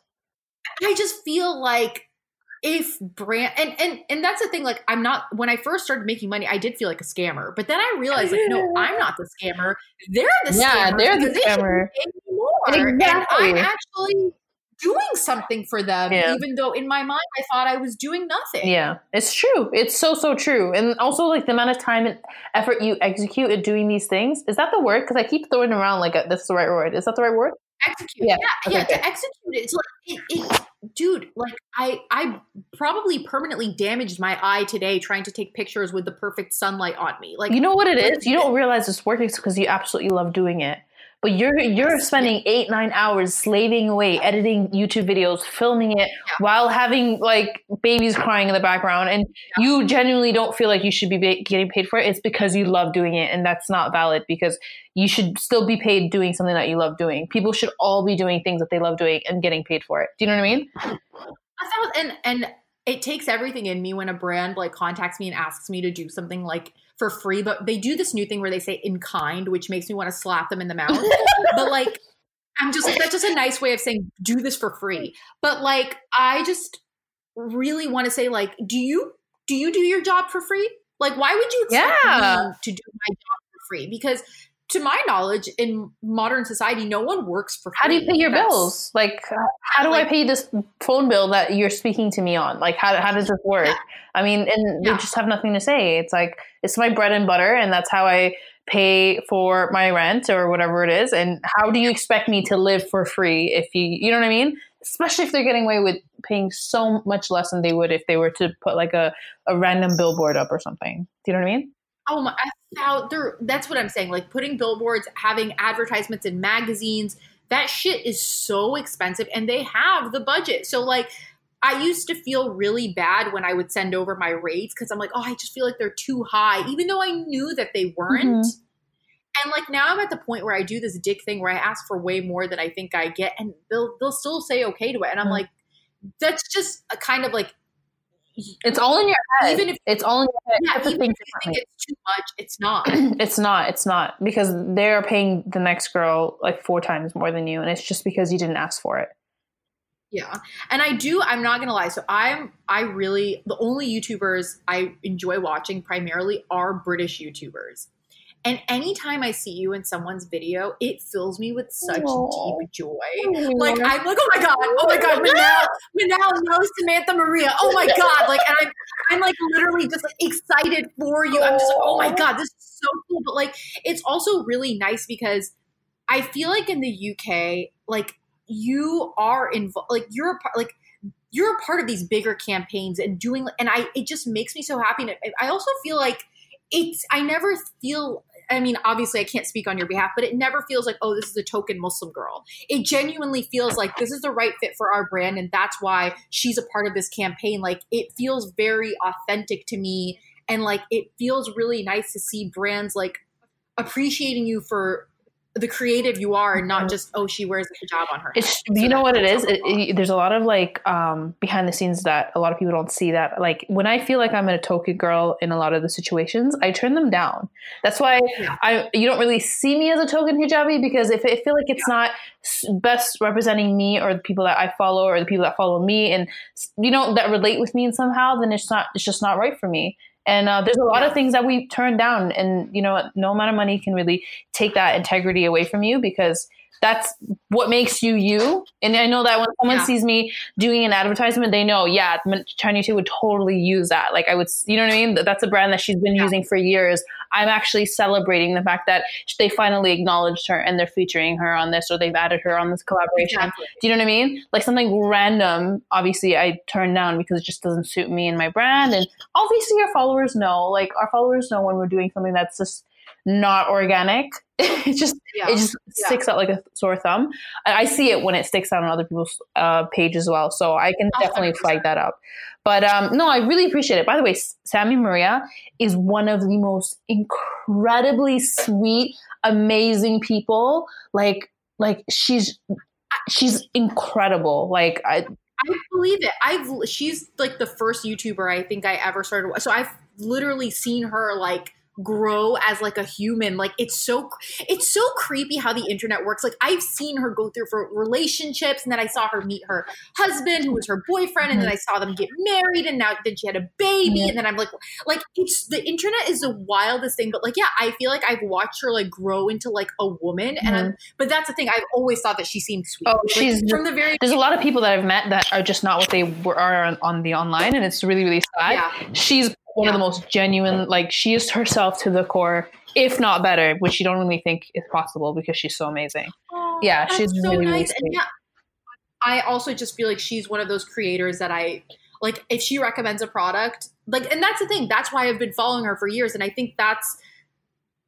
so something that people need to keep in mind is like when you are yourself and when you only promote things that you believe in and what, like you know what I mean mm-hmm. like that's what creates this like lasting bond like if she was just pushing product pushing bullshit I probably would not be like it's been like over seven years mm-hmm. at least that I've been following her on YouTube, mm-hmm. which is insane to me. Like I've literally watched this person grow into a woman, mm-hmm. and it's because she's herself, exactly, and she's you know she's yourself, very honest when you're yeah. yourself, it's it's it's it's very hard to like you, you when you're not yourself. Sorry, it's very hard to maintain because it's not you. Yeah.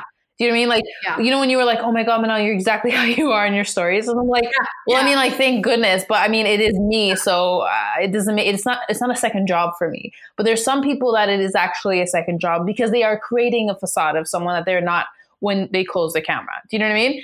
And that's just absolutely exhausting. And you get that a lot. And that's why you sort of get different vibes from people over the over the years that go by because being a different person online is just extremely exhausting. Do you know what I mean?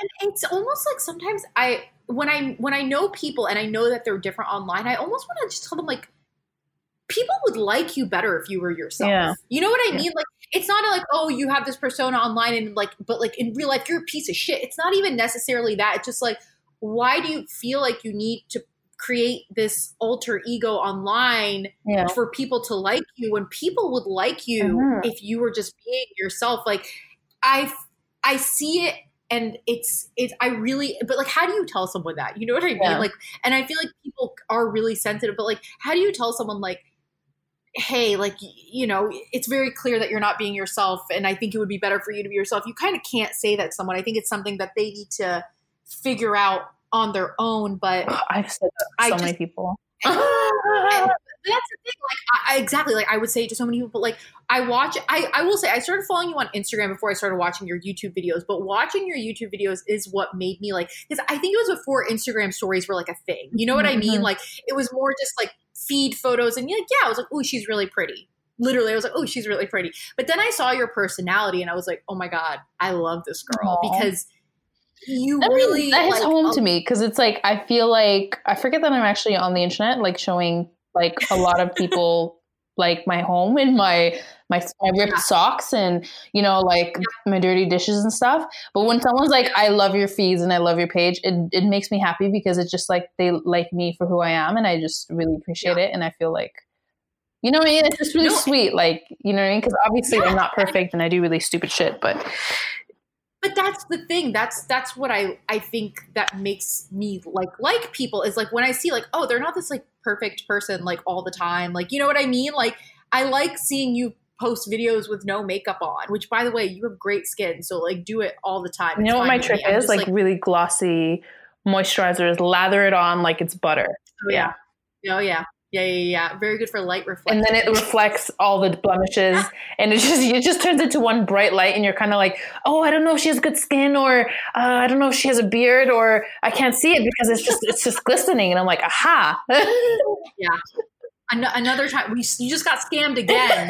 Manal and Noor just scamming people left and right. We're just a little too scam artists. But I just, uh, she was, so it was funny before we started recording, she was telling me how she taught her husband how to make French toast so that he could now make her French toast. And I was like, you're just like a gift to mankind, truly. Like just out here. It took a lot. You know, helping it took five years. You're like, yeah. Yeah. You're like, know, but here we are now, and he makes French toast. Yeah, I had to teach him a lot of stuff, a lot of things. I mean, that's what I'm saying. Like, I, and this isn't like a dig at guys. Like, I just think that men are a little bit less competent than women. Like women, we just figure shit out. Mm-hmm. You know what I mean? Like no one is telling us. We're just figuring it out. Guys kind of need someone to tell them mm-hmm. what to do. But you know what it is? It's it's how they like maintain it. It's like it's totally fine if I like teach him things, but if I'm constantly teaching him and he doesn't want to do any of it, that's a completely different thing. If he genuinely doesn't oh, yeah. know, you really can't fault him. And he's the type that genuinely doesn't know because his mom sort of does everything for him. So when he married oh, me, I like sat back and I was like, "Excuse me," like, and he had to learn everything from scratch and he was fine with learning it. But if he wasn't, if he wasn't, no, if he's not receptive, then I would turn into the, you know the last I mean? season, the last episode of Khaleesi. Like I'm British, a psycho, yeah. just basically just a crazy woman. But uh, so is your husband? He's Pakistani, yeah. right? And that's very normal is he culture. Like, is he super cultural? No, he's a coconut. Love that. Yeah because I was always like, I was wondering, I'm like, I wonder if he's like, because I feel like Pakistani people are very like, they love being Pakistani. He's, you know what I mean? There's nothing wrong with that, but like they really love he's, it. He's um he's Pakistani, but I feel like I'm more Pakistani than he is. I mean, like he barely speaks the language. I cook the food for him. He's like, "What's this again?" I'm like, "Alu," and he like, I'm like, "Oh my god." I'm black, by the way. You yeah. guys don't know. Yeah. So it's it's it's he he's like he is Pakistani and he he's he was born in England and he's born in London, so he's pretty much a coconut. I mean, yeah. I mean, he's he has a little culture in there, but I'm I'm more I'm I'm more like full of culture compared to him. I bring the Pakistani in the house more than he does, so really strange because I'm Ethiopian. I don't know how that happened, but you're like I bring the Pakistani into the into the family dynamic. It's you're welcome again. Just you know doing everything, um, but was that like how like when you were getting married was it like a weird like like what what was that like? Was there was the family both just like yeah cool like let's do it well can i be honest? So yes please. the beauty okay this is something i don't think a lot of people mention but the beauty of like interracial marriages is that the word? Yeah. Yes. um is that when you marry another culture all right I get away with so much shit that I would not get away with if I was Pakistani because they'd be like, you should know this is part of our culture. Dead ass oh is part God, of my Ethiopian culture as well.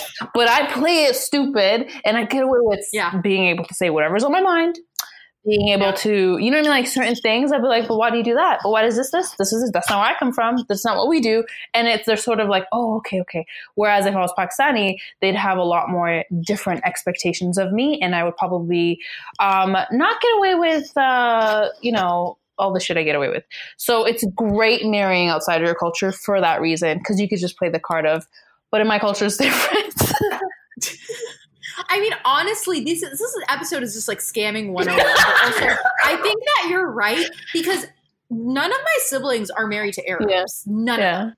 And like I do actually, wow, you're really just helping me connect all the dots because my my sisters are scammers. Like my sister literally her husband's Guyanese. She's like, if she doesn't like something about Guyanese culture, she's like, well, that's different than my culture. Yeah. I don't want to do it. But if she likes something about Guyanese culture, she's like, oh my god, that's so nice. Like, yeah, let's always do exactly. that. You know what I mean? Like, you get to kind of like pick and choose what you want because it's not your culture, so you can't be expected yeah. to know or to like yeah. it. But I mean, like forty percent of the time, I actually don't know what the, what's going on, and I'm very confused. Yeah, yeah, yeah. And like for example, like when I gave birth, what they do in Pakistani culture is they make the, the, the, the mother, the new mother, eat like this butter, nut, like really fatty food. And it's just made of okay. sugar, butter, and nuts. And they try to make me eat that. And I just gave birth and I was already feeling super fat. And um, they were just like, you need to eat like this big, it's called like halwa or something. It's like, it's just their version of yeah, halwa, yeah, yeah. right? They're like, you need to eat this because it's full of nutrients. I'm like, what's the nutrients? And they were like, well, sugar, butter, nuts. I'm like, how is that nutrient full? And they're like, it's part of the culture. You have to eat it. I'm like, I'm not eating that. and they're like, yeah, but it's, it's part of the culture. I'm like, but you just explained to me what was in it and nothing in there. It sounds sounds nutritious. No, nutritious anyway. It's not healing to my it's body. Not healing, and plus, I already feel fat. And then they were like, um, oh, and, you know, they're like, okay, that's fine if you don't. They're really sweet about it. And I was like, okay, thanks, because I'm not eating it if I was Pakistani, yeah. I would have to shut up and eat that. Like, do you know what I mean? Oh, hundred percent. They would just be like, "Oh, it's halwa time." Yeah, no one would even like just open your mouth. It's time to eat. Yeah, it. or like, I would be, I would be mm-hmm. like, kind of like shamed for not eating something that they've made. But in all honesty, the last thing I want to put in my body is like sugar and butter. If I want that, I'll have a piece of cake. Do you know what I mean? Which is oh, way more, more yeah, worth the calories for me. No, no, no. Like that's I I, I, always say this. I'm like, I'll eat almost like anything, but like when I see shit, I'm like, I'm not eating that. That's fuck no. Like I'll, i want to eat a donut. Like I don't want to eat this. There's like know? things in like my culture that is the equivalent of literally like nonsense, just sugar and butter. But it, because I've grown up with it, it's part of my culture, and I'm like, mm, I can't wait to have this when I get home. It's crazy because it's because I grew up with that, but I didn't grow up with the yeah, that yeah. eat. So I'm it's like, like the no. nostalgia. Yeah, and like so, I mean I, I, don't blame them for eating that and enjoying it, but I can get yeah, away yeah. with saying no. I don't need the extra calories. I already feel like I've already like I feel ginormous and I don't feel confident and blah blah blah. So I need to work on my health. Yeah. Um, but then there's like little things like that that I can get away with. So just uh, just uh, marry outside your culture and you'll be uh, you won't have any problems or expectations. I actually have a recording from yesterday. I thought about posting on my Instagram. So I was trying to do a fun Instagram story because everyone's always like, you never post your mom, you never post your mom. So my mom was talking to me. Her face wasn't in it, her voice was. And I didn't end up posting it because I'm like, I feel like I don't know if my Instagram audience will, uh, you know, be okay with this. But it was basically my mom telling me like, I don't know what culture you're going to marry because literally there's something wrong with. You you don't like anyone. so, I have it recorded, and I'm just like, you see my face, just like, oh God. and I was like, what do you think is wrong with me? She's like, I don't know. There's something wrong with you. You don't like anyone. She's like, you don't like these people. You don't like that. She's like, you always have a reason to not like anyone. And I was just like, damn, mom, you right. I do hate everyone. So like, I'm just like, I'm like, at this point, I'm like, I just have to like not hate the person. Who cares what their culture? I just need to not hate them because goddamn, I really. I hate a lot of people. Yeah, I really do. No, your mom was your mom I was just, totally like, you're not vibing.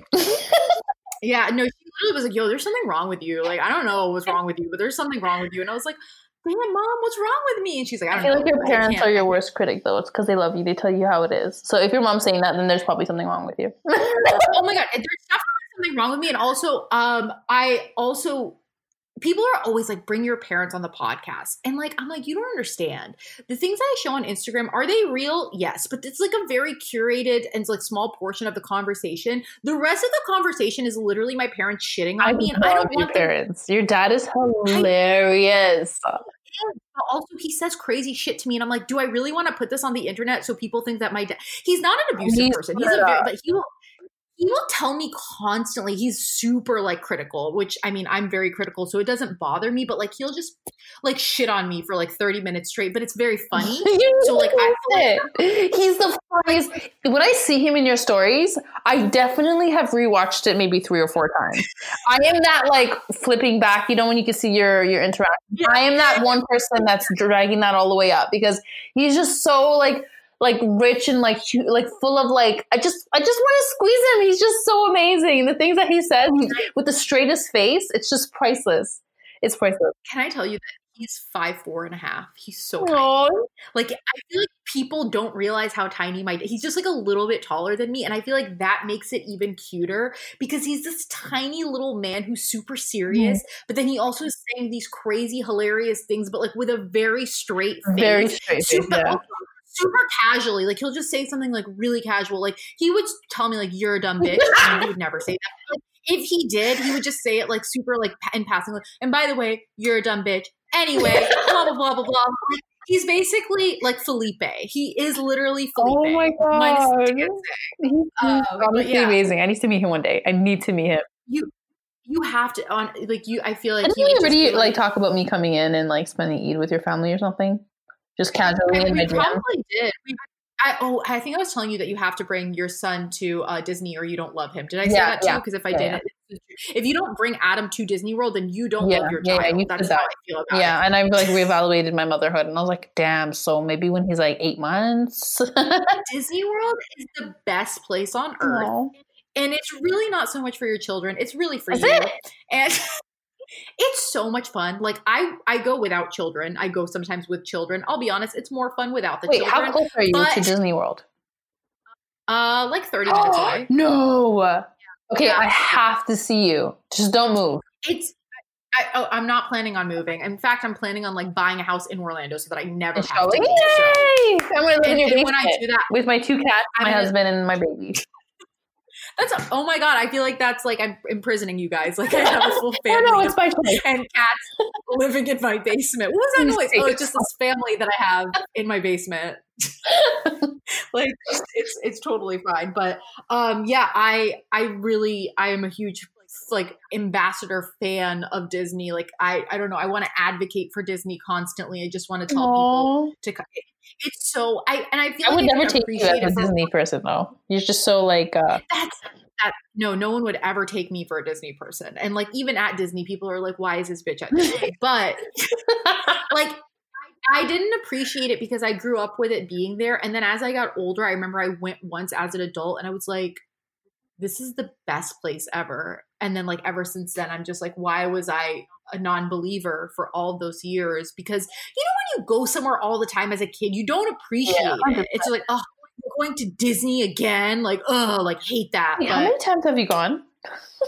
a lot. I would have no idea. I couldn't tell you.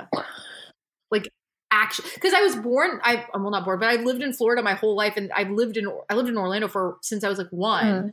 So, and then even when I lived out of the country for a few years, when we would come to Florida during the summer, would go to Disney. So it was just always like we're always going to That's Disney, and like. I just kind of took it for granted. But it's it's honestly the best. But like that's another thing. Like when I'm in London, I'm just like, there's so much to see, there's so much to do, and I tell people, and they're just like, I mean, it's fine, like it's whatever, just like calm down, Noor. But like I, I'm actually trying. Don't hold me to it, but I'm trying to plan a trip for this uh December to come to uh London. Again. Come stay with me.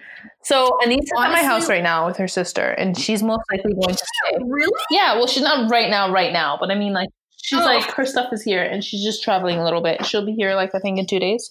I don't know. She has a key. She'll just pop in whenever. I, I thought she was there right now. I'm like, how has she been No, quiet you for would definitely this hear her. you met her, right? You have her, like- yeah, yeah, yeah. I she recorded my podcast in my living room where I'm sitting right now. She's incredible. How incredible is she? I love her. She's really, truly she because she says everything like just Mhm. she just says Mhm. it. Also, her sister Yaz is also just the most hilarious person in the The two of them world. So together just I- complete me. And I, we're sending each No, other text messages like we're lovers that are doing things long distance, and they just left like a week ago. um, and I mean, Amr will be there like, "Hey, babe, I love you." Be like, "Shh," and I'm like texting him like, "Hey guys, when are you gonna come back?" How Yeah, am I yeah, to yeah. without you? And they're like, "Oh, we love you." And Amr's just sitting there like, shrug. Okay, I guess I'll feed Adam. Like, no, they're they're honestly, I love them. But yeah, I I'm trying to to plan a trip to to go to London. This I just I really I'm a huge fan, and then also I get to see you, so this is just like a huge plus. okay, you need But to sort this out with me. You have to tell me when you're coming, where, how many days. You're like, let's do it right now on the podcast. share share your home address. We need to know. You no, I'm I'm gonna. but um, I want to. I mean, honestly, I want to keep talking about this. But I also, before we like wrap up, because we're, you know, we should probably do that soon, unless this is going to turn into a three hour long episode. But we were talking about toxic people, Mhm. and I'm just like, I feel like we need to, we need to air our grievances in some way. Just like my belief about toxic people. I'm just going to make it real concise, and then you're going to tell me your thoughts. Mhm. I feel like if someone doesn't bring happiness into your life and brings stress and being distressed and being upset and like being unsure of your position with that person and being unsure about how they feel about you and do they care about you and are your feelings important to them, they don't need to be in your life. Like point blank, you need to fucking cut mm-hmm. them out. Let's just like I I feel like maybe I'm being harsh. I don't know, but like I just feel like there's no there's no reason that that person needs to be in your life even if they've been in your life for a long time because i feel like a lot of times we do make excuses for people because you're like oh like i've known this person for this long or i've whatever gone through this with that person but like if someone isn't isn't validating or valuing your emotions and mm-hmm. feelings mm-hmm. at all that person doesn't really care about mm-hmm. you you know yeah i completely agree. and i just don't put your energy. I feel like it's partly like you're to blame. I mean, if they've wronged you and you keep bringing them back in and they wronged you, you need to sit back and kind of analyze, like, and think about what, you, why are you still letting them back into your life? I mean, there's yeah. like different types of people, right? I'll give you an example. I'm a type of person that um, if I see fire, I'm like, okay, and someone says it's hot, I won't touch it. Amir, my husband, yeah. is the type of person that has to touch it maybe 12 times to understand that, wow, I have a third degree burn and I should have yeah. listened and now I realize it's hot you need to kind of like gauge where you fall in the scale. Are you the person that yeah. listens and or needs to touch it for themselves and realize, oh, okay, that is hot, or needs to burn themselves multiple times? And if you are someone that needs to burn yourself multiple times, something that you really need to work on is why you allow yourself to get to that point, or to kind of just follow your gut and understand that wait, that burnt me before. Let's not touch that yeah. territory basically people that burn you are the toxic people in your life and if you allow them back in your life constantly you will feel a thousand times better if you drop them for example yeah. like if you don't then you're left with third degree goddamn yeah burn. that you've caused you've inflicted on yourself yeah. at this point first time fine it's not your fault you didn't know it was hot yeah. but if you continuously keep putting your hand in the fire who's really to blame and if you are having third degree burns I mean, it's something that you really need to work on yourself. It's not even the toxic person's fault anymore, it's yours. And yeah. That's how you kind of kind of take two steps back and understand, wait a minute, I need to fix this for myself because being burnt is not a good feeling and I'm tired of it. Mm-hmm. And I, you know what, like it's just talk to people just I, I, I hear about so many situations like a friend of mine is going through a divorce because her husband cheated on her for many many years so like many years. They've been married for like 11 years and he cheated on her and oh, he's oh, been shit. planning on apparently leaving her for a very long time. But she he, he said the hor- most horrible things to her in the end like oh i never loved you. I wanted to leave you from the beginning blah blah blah. And she was so she didn't love him either apparently but she was so heartbroken that he did this to her after 10 years of being married. Like absolutely yeah. gutted didn't even want him to leave her even knowing that he's inflicted this much pain in her life, found out he's been cheating, yeah. still like does not want him to leave her because she's been what's that what's that word when you've been like um when when you're like like like Munchausen syndrome where you you like, you, you want you love your abuser you love the person yeah yeah, yeah. you're a sadist maybe? yeah something like that um, and you know, in the end, she finally like let go. It was a rough patch, but the way she got back up within like a couple months has been incredible. And now she's like, when I see him, I just want to barf. You know what I mean? Like she's just like, yeah. oh my god, he makes me so angry and he makes me so sick. Isn't that nice? It's so good. And it was finally because she yeah. took the step of like taking a step back and and you know, there's times where he'd be texting her and he's like, oh, I just want to let you know that you're such an amazing mom, blah blah blah. I can I couldn't do this, like blah blah blah, the way you did this for the past X amount of years. She's like, fuck off. Like, you know what I mean? Like Yeah. Yeah, yeah, yeah. Mm-hmm. Like, no, dude, you don't get to like now suddenly be all nice. I know who you are. You're a piece of shit. And that's he was so toxic. When and she feels so much when, better about it. When someone shows you their true colors and their character, like you have to, to some degree, you have to accept it. And like, they're you can forgive people to a certain degree. You can make excuse like I'm not saying like if someone does one thing wrong, you just cut them out and never talk to them again. No, obviously, no. Like you got to give people like you know a chance. But like as you said, like the first time it happens, you're like, okay, now I'm aware mm-hmm. of it. You know what I mean? And then like from then on, like you have to be able if someone is hurting you or bringing like an immense amount of like stress or sadness into your life that's that's being in a toxic relationship yeah. and that could be romantic that could be your friends that could be your family that could be like any type of relationship that you have and like i've actually i've never talked about this on the podcast or like to, ed, ever on the internet but I was with someone for a really long time and they cheated on me. But the thing is, is like I was an adult at the time. So I was my brain like as soon as I I was like nope like you're out. Like you're done. Like goodbye. Like I don't like my heart was like shut off. You know what I mean? Like it just was like nope this isn't gonna happen. And it's because and and I think about it I'm like maybe if I was younger would I have reacted in the same way or would I like you know yeah. what I mean? Because you hear about these people and they they find out something like that and they're like no but I want to make it work. And also if you want to make yeah. it work that's you know every situation is different but to me i was just like this person has now really shown me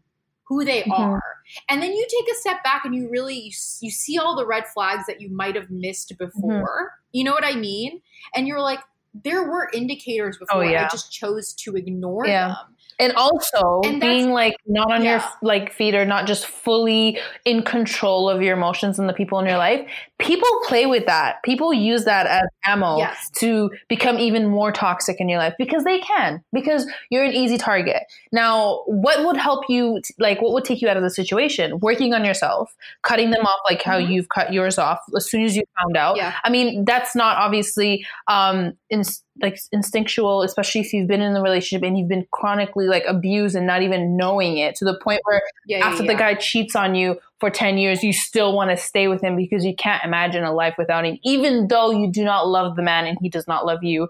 It's, it's breaking that like wall of like standing it's on your own. It is. And it, it becomes like, worse and worse the more you kind of like allow yourself to be continuously burnt over and over and over again. You have to break it in order for you to sort of stand on your own two feet and realize. And yeah. who who can abuse someone that won't allow themselves to be abused, right? Ex- exactly, exactly. And like I, that's you made a great point. It's like when you when a person realizes that they're in a position of power over you in any way, like where they feel like they can get away with it, they'll keep pushing their limits. Yeah to see how much further that they can go, whether it's subconsciously or intentional. Uh-huh. That's what ultimately is going to happen. So, like, let's say like you're friends with someone and they kind of treat you like shit. Like maybe they see you and they're just like, "Oh, you look really ugly uh-huh. today," and like you just kind of like let it go, and like th- it will progressively because they they will start like you know how little kids push their boundaries to see like what what's my mom going to let me get away with. Adults do that too, mm-hmm. and they see like how far they can go and what they can get away with, and like that's why it's like I'm a firm, I'm a big communicator. That's my mm-hmm. thing. That's my tool. So when someone shows me a side of them that I don't like, I like to talk to them about it. Maybe not immediately, but like at some point I'll be like, listen, you did this and it made me feel this mm-hmm. way. And I have boundaries and you're not respecting my mm-hmm. boundaries. Mm-hmm. And I'm going to be honest with you. Nine out of 10 times, that person is just like, fuck you. Like, you're so sensitive or you're blah, blah, blah, this or that, whatever. Mm-hmm. Because people get really defensive when they know that they're mm-hmm. wrong. And in that situation, I'm like, okay, then bye. Because you're not even open to hearing me out as to, you know what I yeah. mean? Like, it's very clear to me that this is your behavior and you are not willing to change that behavior. And I know that this will just get mm-hmm. worse. So you know, you know, but like if the person is receptive and willing to make a change, that's a whole different story. You know what I mean? Like if you let them know and they're like, "Oh no, like I'm willing to change," blah blah, then that's different. But like, yeah, if someone is just continuously harming you, whether it's emotional, whatever, mm-hmm. you you gotta cut them out because it just gets. I mean, it's it's not even like a unique situation. I think it'll always just get mm-hmm. worse. Always put yourself first. Always. I mean, yes. like, I mean, in this situation, the only way you can filter out between the person that will continuously do it or the person that just genuinely doesn't know is to put yourself 1st mm-hmm. and say, hey, I didn't like how you did that. I'm a very confrontational yep. person as well, like, very. Oh God, I've yeah. ended yeah, so many yeah. relationships, and if I don't, I actually get itchy. Like if I don't tell you what you did wrong, I actually start to get itchy. I can't talk to you properly. Like like if I haven't Same. if I haven't like even if it takes like three months, you've done something wrong to me and we haven't talked about it. And every time I try to bring it up to you, you brush it off. You're not getting the same manal until we've talking about it, and then we can move on. And if you have a problem with it, I I, I literally like push you away because I'm just like, okay, bye. Um, I'm very. I I love this. No, but it because yeah, uh, sometimes I'm it, a little it, too. It, apparently, I've been told that I'm a little too blunt. But I've oh, I've been told my that, communication skills because that's what I'm saying. Like, I think that it, regardless of how blunt it is, like ultimately, you're what you're doing is more healthy, yeah. in my opinion. I could be biased because I'm also extremely confrontational, but I think it's healthier to tell the person than to keep it inside and kind of like internalize it and it festers and it gets and you start like you know over analyzing it i think that it's so much healthier to just be like no, like this is how I feel or what I think, and I don't agree with this or I'm not okay with this, or you know, whatever the case may be, even like this is like such like a small little example. I but like, you know, so we had scheduled to record something, something came up, Manel couldn't record mm-hmm. it, the the podcast, and I didn't hear from her. And she, when she told me, she was obviously super apologetic. She obviously had a very valid reason. But I told her, I was like, I just want to let you know, I was initially upset mm-hmm. about it. And that to me, when you were like okay with it, because I feel like saying that to certain people, they're like, oh my God, fuck this bitch. Like, why? Like, blah, blah, blah. But you were like, no, oh my God. And like, that's how communicating mm-hmm. works. Like, I feel like certain people they're like, oh no, I don't want to let them know that I was annoyed. Yeah. You know what I mean? Like I don't. But like, wh- what what would that do if I kept so that inside no, over time? It because you had a like you were your your emotions were completely valid. Do you know what I mean? Like obviously explained to you what happened and you understood. Yeah, yeah, you were so like entitled to that emotion because you didn't hear it from me. You didn't know what happened. You, you. I literally wasted your time, and you completely. I actually appreciated that and I felt like, oh, you know what? Like, this is going to be great because I see myself in this person and I would do the exact same thing. So, no, I actually did appreciate that. And there's, uh, there's 100% validity to what you're saying. Only and like the thing is, yeah, I didn't like how she said that. Well, bitch, you not yeah. ignore her message. No, okay then. You know I mean, yeah. like, so. And that's the thing. I feel like it speaks of your character too and like the way that you were receptive to it and you're like no oh my god totally i would feel the same way like and that to me that that's a good that's a good way to gauge someone's character is like how they react when you let them know how something made you feel even if it's not the most pleasant you know oh, what i mean? I encourage like, that so it, much. I appreciate that and i encourage that so much. And you know what? Like imagine if i did like completely just completely blank you and nothing came that situation yeah. that happened that didn't happen. And you, how would I even face you? yeah, that's what I'm saying. And I'm like, and I think that like in all relationships, big or small little thing, it's really important to like because, like, for all I know, you could just be an asshole and be like, no, fuck you, Noor. I don't give a shit about your time. Like, you know what I mm-hmm. mean? And that would be a good situation for me to figure that mm-hmm. out. But, like, you were obviously, again, like, super, like, communicate. You were good. You, you handled it in the best way that you could. And like that to me, I was like, how can I how can I be mad or be annoyed about this when this person is like is being super honest mm-hmm. about it? You know what I mean? And that's why I think at the end of the day, even if it's a little hard or even if it feels a little uncomfortable, it's better to be a little confrontational, mm-hmm.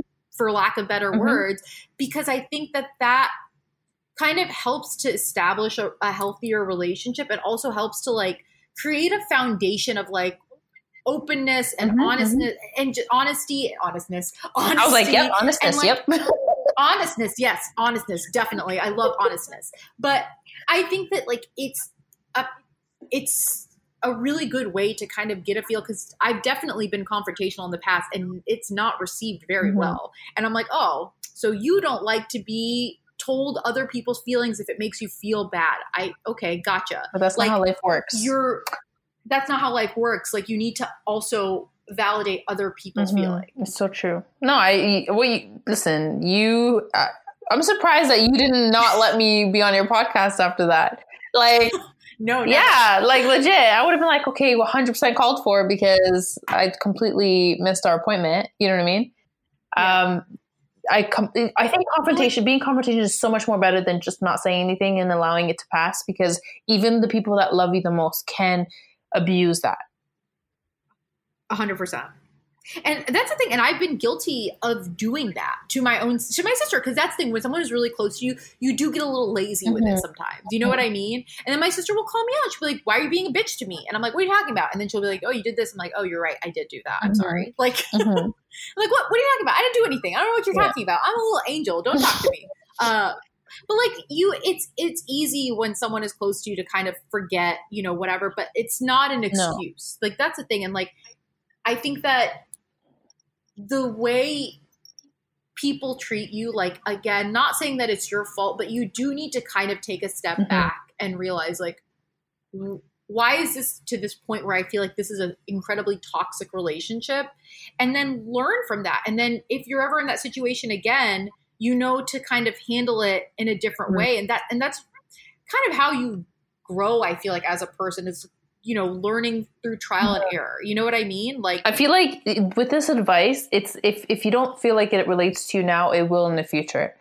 I mean it's something that you're oh, living life you have to um, kind of learn and go through. That's what i did. I went through so many toxic friends in order to figure out wait a mm-hmm. minute there was red flags a b um, I usually do say something, but it still becomes quite toxic because they're just kind of like, no, I didn't. Yeah. And then it just goes into like a, a whole frenzy. But did I drop them? No, I continued talking to them and I continued having them be a part of my life. Why did I do that? Do you know what I mean? I went through so many yep. years of spending time and doing things for people that didn't do jack shit for me if I had the same situation, if I was in a situation like that. Like, you know what I mean? It was just like, and, and, it's crazy because because I said something about it and because I dropped it, I felt a lot better that I I I still did what was right. And when they did come back to me, and mm-hmm. like five years later, and they were like, you know what, I didn't appreciate you doing this and this. I finally had the acknowledgement that I was waiting for in order for me to move on. Do you know what I mean? Yeah, yeah, no closure, and, and like not even closure because I don't think that real closure exists. But it's like, okay, I feel like this is done and uh, this i heard that we both said our piece you know what i mean yeah exactly i but i no and that's the thing you're so right about saying like even if this isn't applied to you now it will because you will encounter a situation like this and like I feel like as I'm getting gotten older, unfortunately, I've handled handled a lot of toxic situations in my mm-hmm. life. Most of them being just like friendships, because for some reason girls are not inclined to be nice to each mm-hmm. other. I don't you know what I mean? Society has done this to us. And so growing up, like I had a lot of girlfriends and and there's always like a part of your head that you're like, well, if I'm not friends with this person, like who am I gonna be friends with? Like when you're younger, you kind of that's kind of how I felt like mm-hmm. well, I like this person and yeah, they're annoying, but you know, whatever, it's it's okay. But it's not yeah. okay. Like if someone is you know, doing weird. I didn't fart, by the way. Like, I just rubbed the table in case that you sound like. Listen, there's a cat purring next to me. I just rubbed the table because I was trying to get a stain off. I did not fart. Sorry, continue. I didn't hear it, but I really like the fact you're like, I didn't fart, by the way. I just. In case you thought I did, like me. I mean, I do sometimes pee myself after I've given birth because down there is all messed up. But I did not fart. I did not fart. You're like, I will piss myself, but I will never. I'm a lady. uh, I honestly, uh, my greatest fear is that I'm gonna piss myself. I've never pissed myself in my entire life. Okay, my mother was like, when you were two, you were potty trained before I even to- taught you what a toilet was. Like you'd hold your pee. Wow. You never peed the bed. My brother, who was four years older, peed the bed every day, and she'd be like, "Look at her, she's younger than you. She doesn't pee the bed," and like guilt trip him. And I would be sitting there like a little princess, like, mm-hmm, "I have control of my bladder." Yeah. All of that went south yeah, yeah. as soon as I gave birth. So surprise, surprise. Yeah, yeah. Over your bladder, they were like, "Damn, that." Oh my god, my bladder's the worst after I gave birth. It, it, messed up a whole bunch of. Everything's all over the place. I mean, I don't know, but I when I pee myself, I'm like, "Oh, pee myself, gotta go." the thing about pregnancy is I feel like I have like a very uh, special insight on it because my sisters really like to talk about things to me in great mm-hmm. detail. So like I'm just like my I have a friend who's pregnant. I was like, by the way, you're gonna be really constipated after you have a baby, and she's like, what? What are you talking about? No one's ever said that. I'm like, no, you're gonna be really constipated. It's gonna be really terrible, and like mm-hmm. th- because like there's a lot of things about being pregnant that I feel like it's not in TVs and movies. Thank no one really you. talks about it. Like after you give birth to a baby, you have to give birth to the placenta, and it's fucking mm-hmm. gross. Like no one, no one talks about that. that anything, your hair falling out, your nipples turning yep. massive. Nobody talks about nothing, grow. and it's like so annoying because when this shit happens to me, even my mom, she never taught me anything. Like she taught me like the bare yeah. basics, but that's it. And when it was happening, I was like, Ma, What's wrong with Why do my nipples Yeah. look like salamis? And she was like, Yeah, Oh, yeah, what do you mean? Yeah, that's normal. And I'm like, Well, how come you didn't tell me this? I didn't like appreciate my normal size nipples. Is this TMI for your for your podcast? No, this, this is not TMI. Not, uh, not even slightly. this is actually I like was yeah, sort of like this is fine. I felt kind of like um like played. Like I feel like I didn't appreciate my normal. Yeah, because I, no one told me that they're gonna be gone, and my my nipples that used to be normal are not normal no more. But I'm never gonna get them back. So it's like You were you're like I should have taken pictures of them. I really I my areolas, my them and appreciated areolas. them and said, "Wow, you know, like these are normal nipples." Because didn't know what's gonna come knocking on my door. We're salami nipples. It's like that. I love that you just keep saying. I have a visual. I want you to know, like a visual of just salami nipples. But I mean, no, they've gotten I- better. They've gotten better. But during the end of my pregnancy, holy smokes! Your whole body just changes. Mhm. Like it's it's. I mean, it's amazing. It's a miracle. Wow, you grew a baby inside of you. That's. But like, I listen. I can't imagine. Like, you feel. I. I would imagine that you feel very out of control of like your Mhm. body. You do. Like you know what? Then I, you also like, feel it's- incredible. You Yeah. feel invincible. After I've given birth, I had a natural birth. My epidural didn't work, so I literally pushed this baby out, and like it was like like tearing, like literally like the worst I- pain.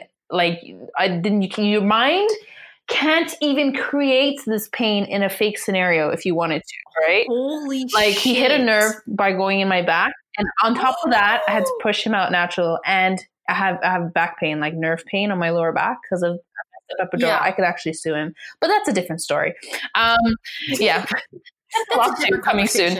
um but i mean and then i pushed him out naturally which is great because i i ended up physically feeling everything so i, I my pushing part Yeah. only lasted 25 minutes and the labor Oh was God, that's 21 amazing. hours so oh, that's not Yeah. amazing. but I mean, I felt invincible because 45 minutes after I've literally pushed him out, I got up and took a shower. I like legit, like, I Yeah. felt like, wow, there's a baby on this table and it came out of me. And I did that. I'm not waiting in line anymore. I want lattes at my front door for the rest of my life. Yeah, I'm incredible. Like, you know what I mean? Like, you're welcome. thank goodness, thank God for everything. I'm just so appreciative. God is amazing.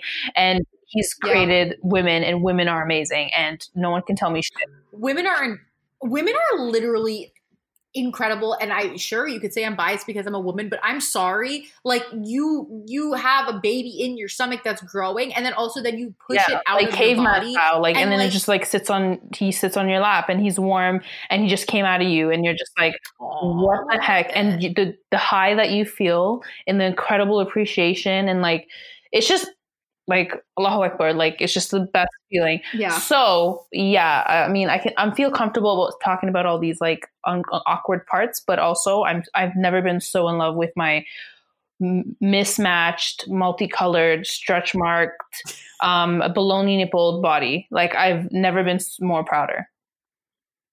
I, I mean and that's the thing it's because i think you know how you were like i have a new Mm-hmm. purpose like i think that the something that i've seen that happens a lot with mothers is that like your priorities really shift and things that you would have really cared about before just kind of don't matter because you know that in the grand scheme of things they actually don't fucking don't. matter and like your body changed because of this amazing thing that you now have so like you're not even mad about it because it's like I have this baby Mhm. now and like I I can deal with some extra stretch marks. I mean everyone has fucking stretch marks. It's it's you're a woman, you're going to get stretch marks. At one point or another in your life, if you don't have them, you're probably going to mean, get them. Like that's just I mean, not saying that I'm not going to get a mommy makeover when I'm done with all the kids, because you bet I am going to be in Turkey getting that mommy makeover. I love how you're like in Turkey. You're like I've I researched it. It's gonna be great. but I Yeah, mean, yeah. I still do love my body. Like, but I do am convinced that I have lipodemia or lipodema. I don't know which one it is. What is It's it? like fat storage in a certain area, but like pooling of fat in my arm. okay. I went to the doctors like, and they I said that I may actually have it. No, it's actually factual. I gained three inches in my arms and nowhere else of fat. How does that even happen? Three inches to the point where like my blazers don't fit, but my pants are too big. Like I, I haven't gained weight. It's just pooling of fat in my arms. I don't understand it. That's this attack. Yeah, I feel attacked. So I mean, I'm just looking forward to getting that fixed. Yeah, I and that's the thing. I also think there's nothing wrong with that. Like my sister, after she had her third kid, she was like, "Okay, I'm done. So let's go do some stuff now." You know what I mean? Like, uh, you know, when you breastfeed feed three children, things happen. Things go three. Down. I'm at one, and it's just yeah. this video's gonna be like descriptive yeah, like, of Chinese body. I, I just remember my sister saying that it looked like a deflated balloon. Yeah, like a like a like, oh. like a raisin like a raisin. the raisin's actually quite accurate because you know how there's like a nipple part of the raisin. Yeah, yeah, yeah, yeah. yeah. I'll, I'll, never eat a raisin again. I'll Stop never... eating my tits. I love raisins. Raisins are delicious, honestly. But uh, that's a, a, very unpopular opinion. But I think that raisins are so yeah, good. But now can't stuff. eat them. Yeah, I still eat them. Can't eat them because you have boobs. Um, but You're like, I'll eat my own boobs. I don't care. Um, but yeah, like I just feel like there, there's also really no shame in that either. Like what you like, it's it's your body. Yeah. You as long as you feel good about it, like that's really all that yeah. matters. And like, uh, I don't care I either. Just, and I'm I feel like there's no shame in that whatsoever. And if people want to do what they want to do, that's completely up to them. No one has to say in what. Yeah. Do you mean? Yeah it, uh, one like i just i really think that like society does this thing where they fixate so much on what women do with their bodies or don't do with their bodies and like if women get really thin after they have a baby people are like oh my god like that's crazy like wow but like if you don't get like then everyone's like oh my god like what's wrong mm-hmm. with you like there's just all this scrutiny constantly about women's bodies and i think in general about women's bodies but also like for some reason when mothers have children suddenly everyone has like lots of opinions of what they should or shouldn't mm-hmm. look like and it's like or like let's say after you have a baby you want to get something done and everyone's like oh like that's so messed up like you should you should appreciate it or whatever. But it doesn't like, mean that you don't feel... appreciate it i feel like i mean you're yeah. just done having kids and if you feel like you want to like feel a little more confident in yourself I mean, I, I yeah. actually like, I love my stretch marks and I love my raisin boobs. And I just like, I feel like my body, I don't look in the mirror and say gross, like I at all. Yeah. Actually, I'm more comfortable walking around the house naked than I was before when I had yeah. like like what I now think was an ideal body, but at the time I didn't. Obviously, yeah. I was like 21, and I was like, oh, well, but we never appreciate like the. Uh, I trust me, like I I 100% had body dysmorphia, might still have body dysmorphia, but I remember specific days. Luckily, I have a lot of pictures of myself. And I remember taking these pictures when I first started my blog and thinking, like, I look disgusting. I look so fat. I look this. I look that. I look back at it and I'm like, you can see my mm. ribs. Like, you can actually see my ribs. And, like, in my mind, though, I was like, I just look like That's huge. Crazy. But, like, it's cr- that's what I'm saying. It's it's literally crazy. And then like I look back and I'm like, damn, I look so good. I should have taken more. But it's crazy because now I have more confidence walking around the house. Uh, not that I do because I mean there's a ton of windows and shit. But I mean I, I I would do it. Like I, I don't even feel tw- like hesitate twice. Whereas before I'd be like super uncomfortable with myself. So I don't know. It's, it's so weird, isn't it?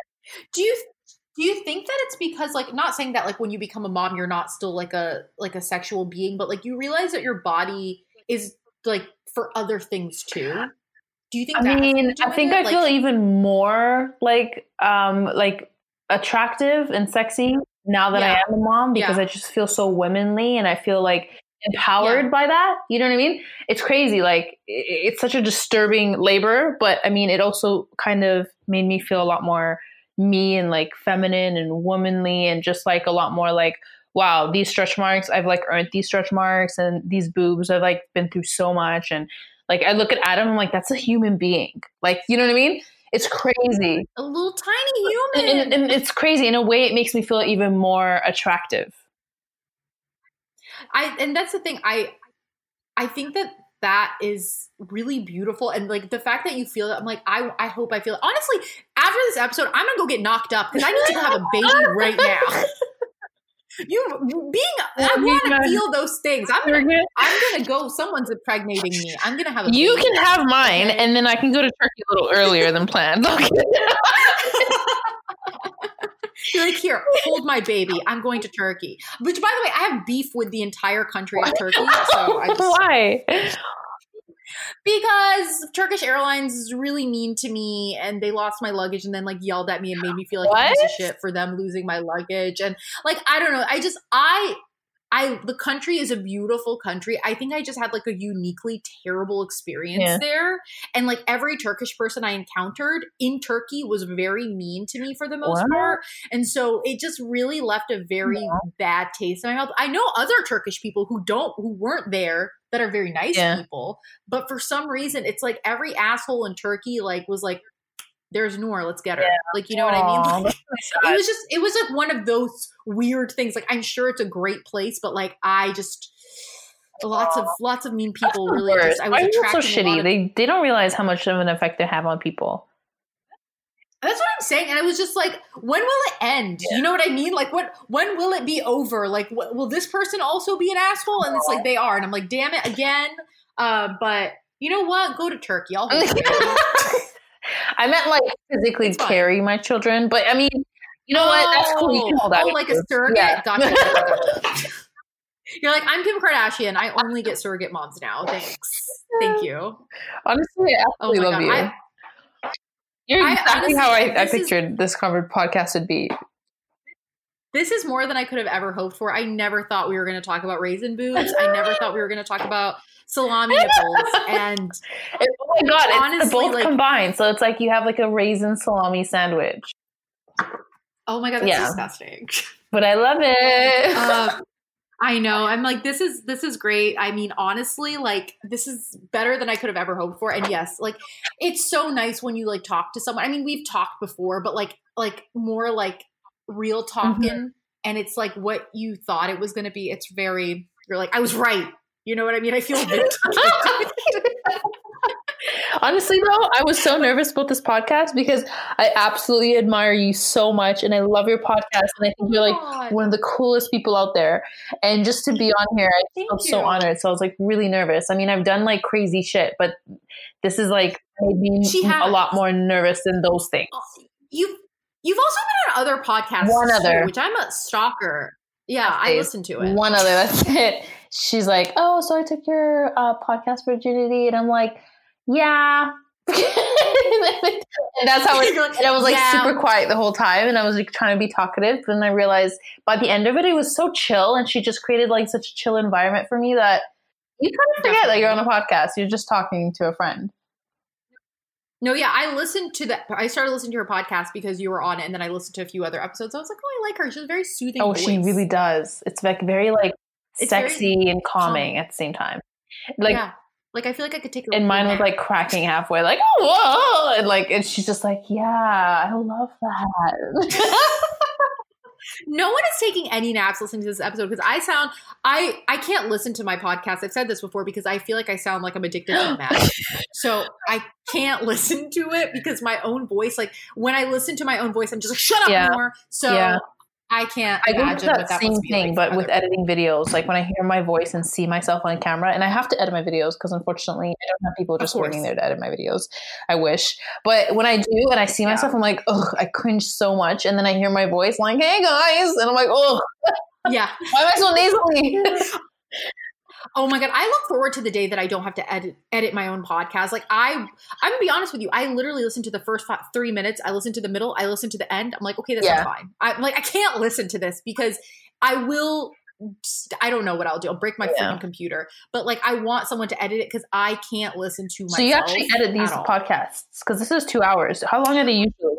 I'm not no, I'm not gonna edit it. I'm not gonna like cut anything out. When I say like, I just check to make sure the audio sounds okay. okay like throughout it. And certain times, like which like people will be like, "Hey, like I said this thing, can you like take it out?" Mm. And I'm like, "Yeah, sure," but really, I'm secretly like, "Fuck you, I yeah, hate I know. you." It causes so much more work. I know, I know. I'm like, why wouldn't you just let me be lazy? Yeah.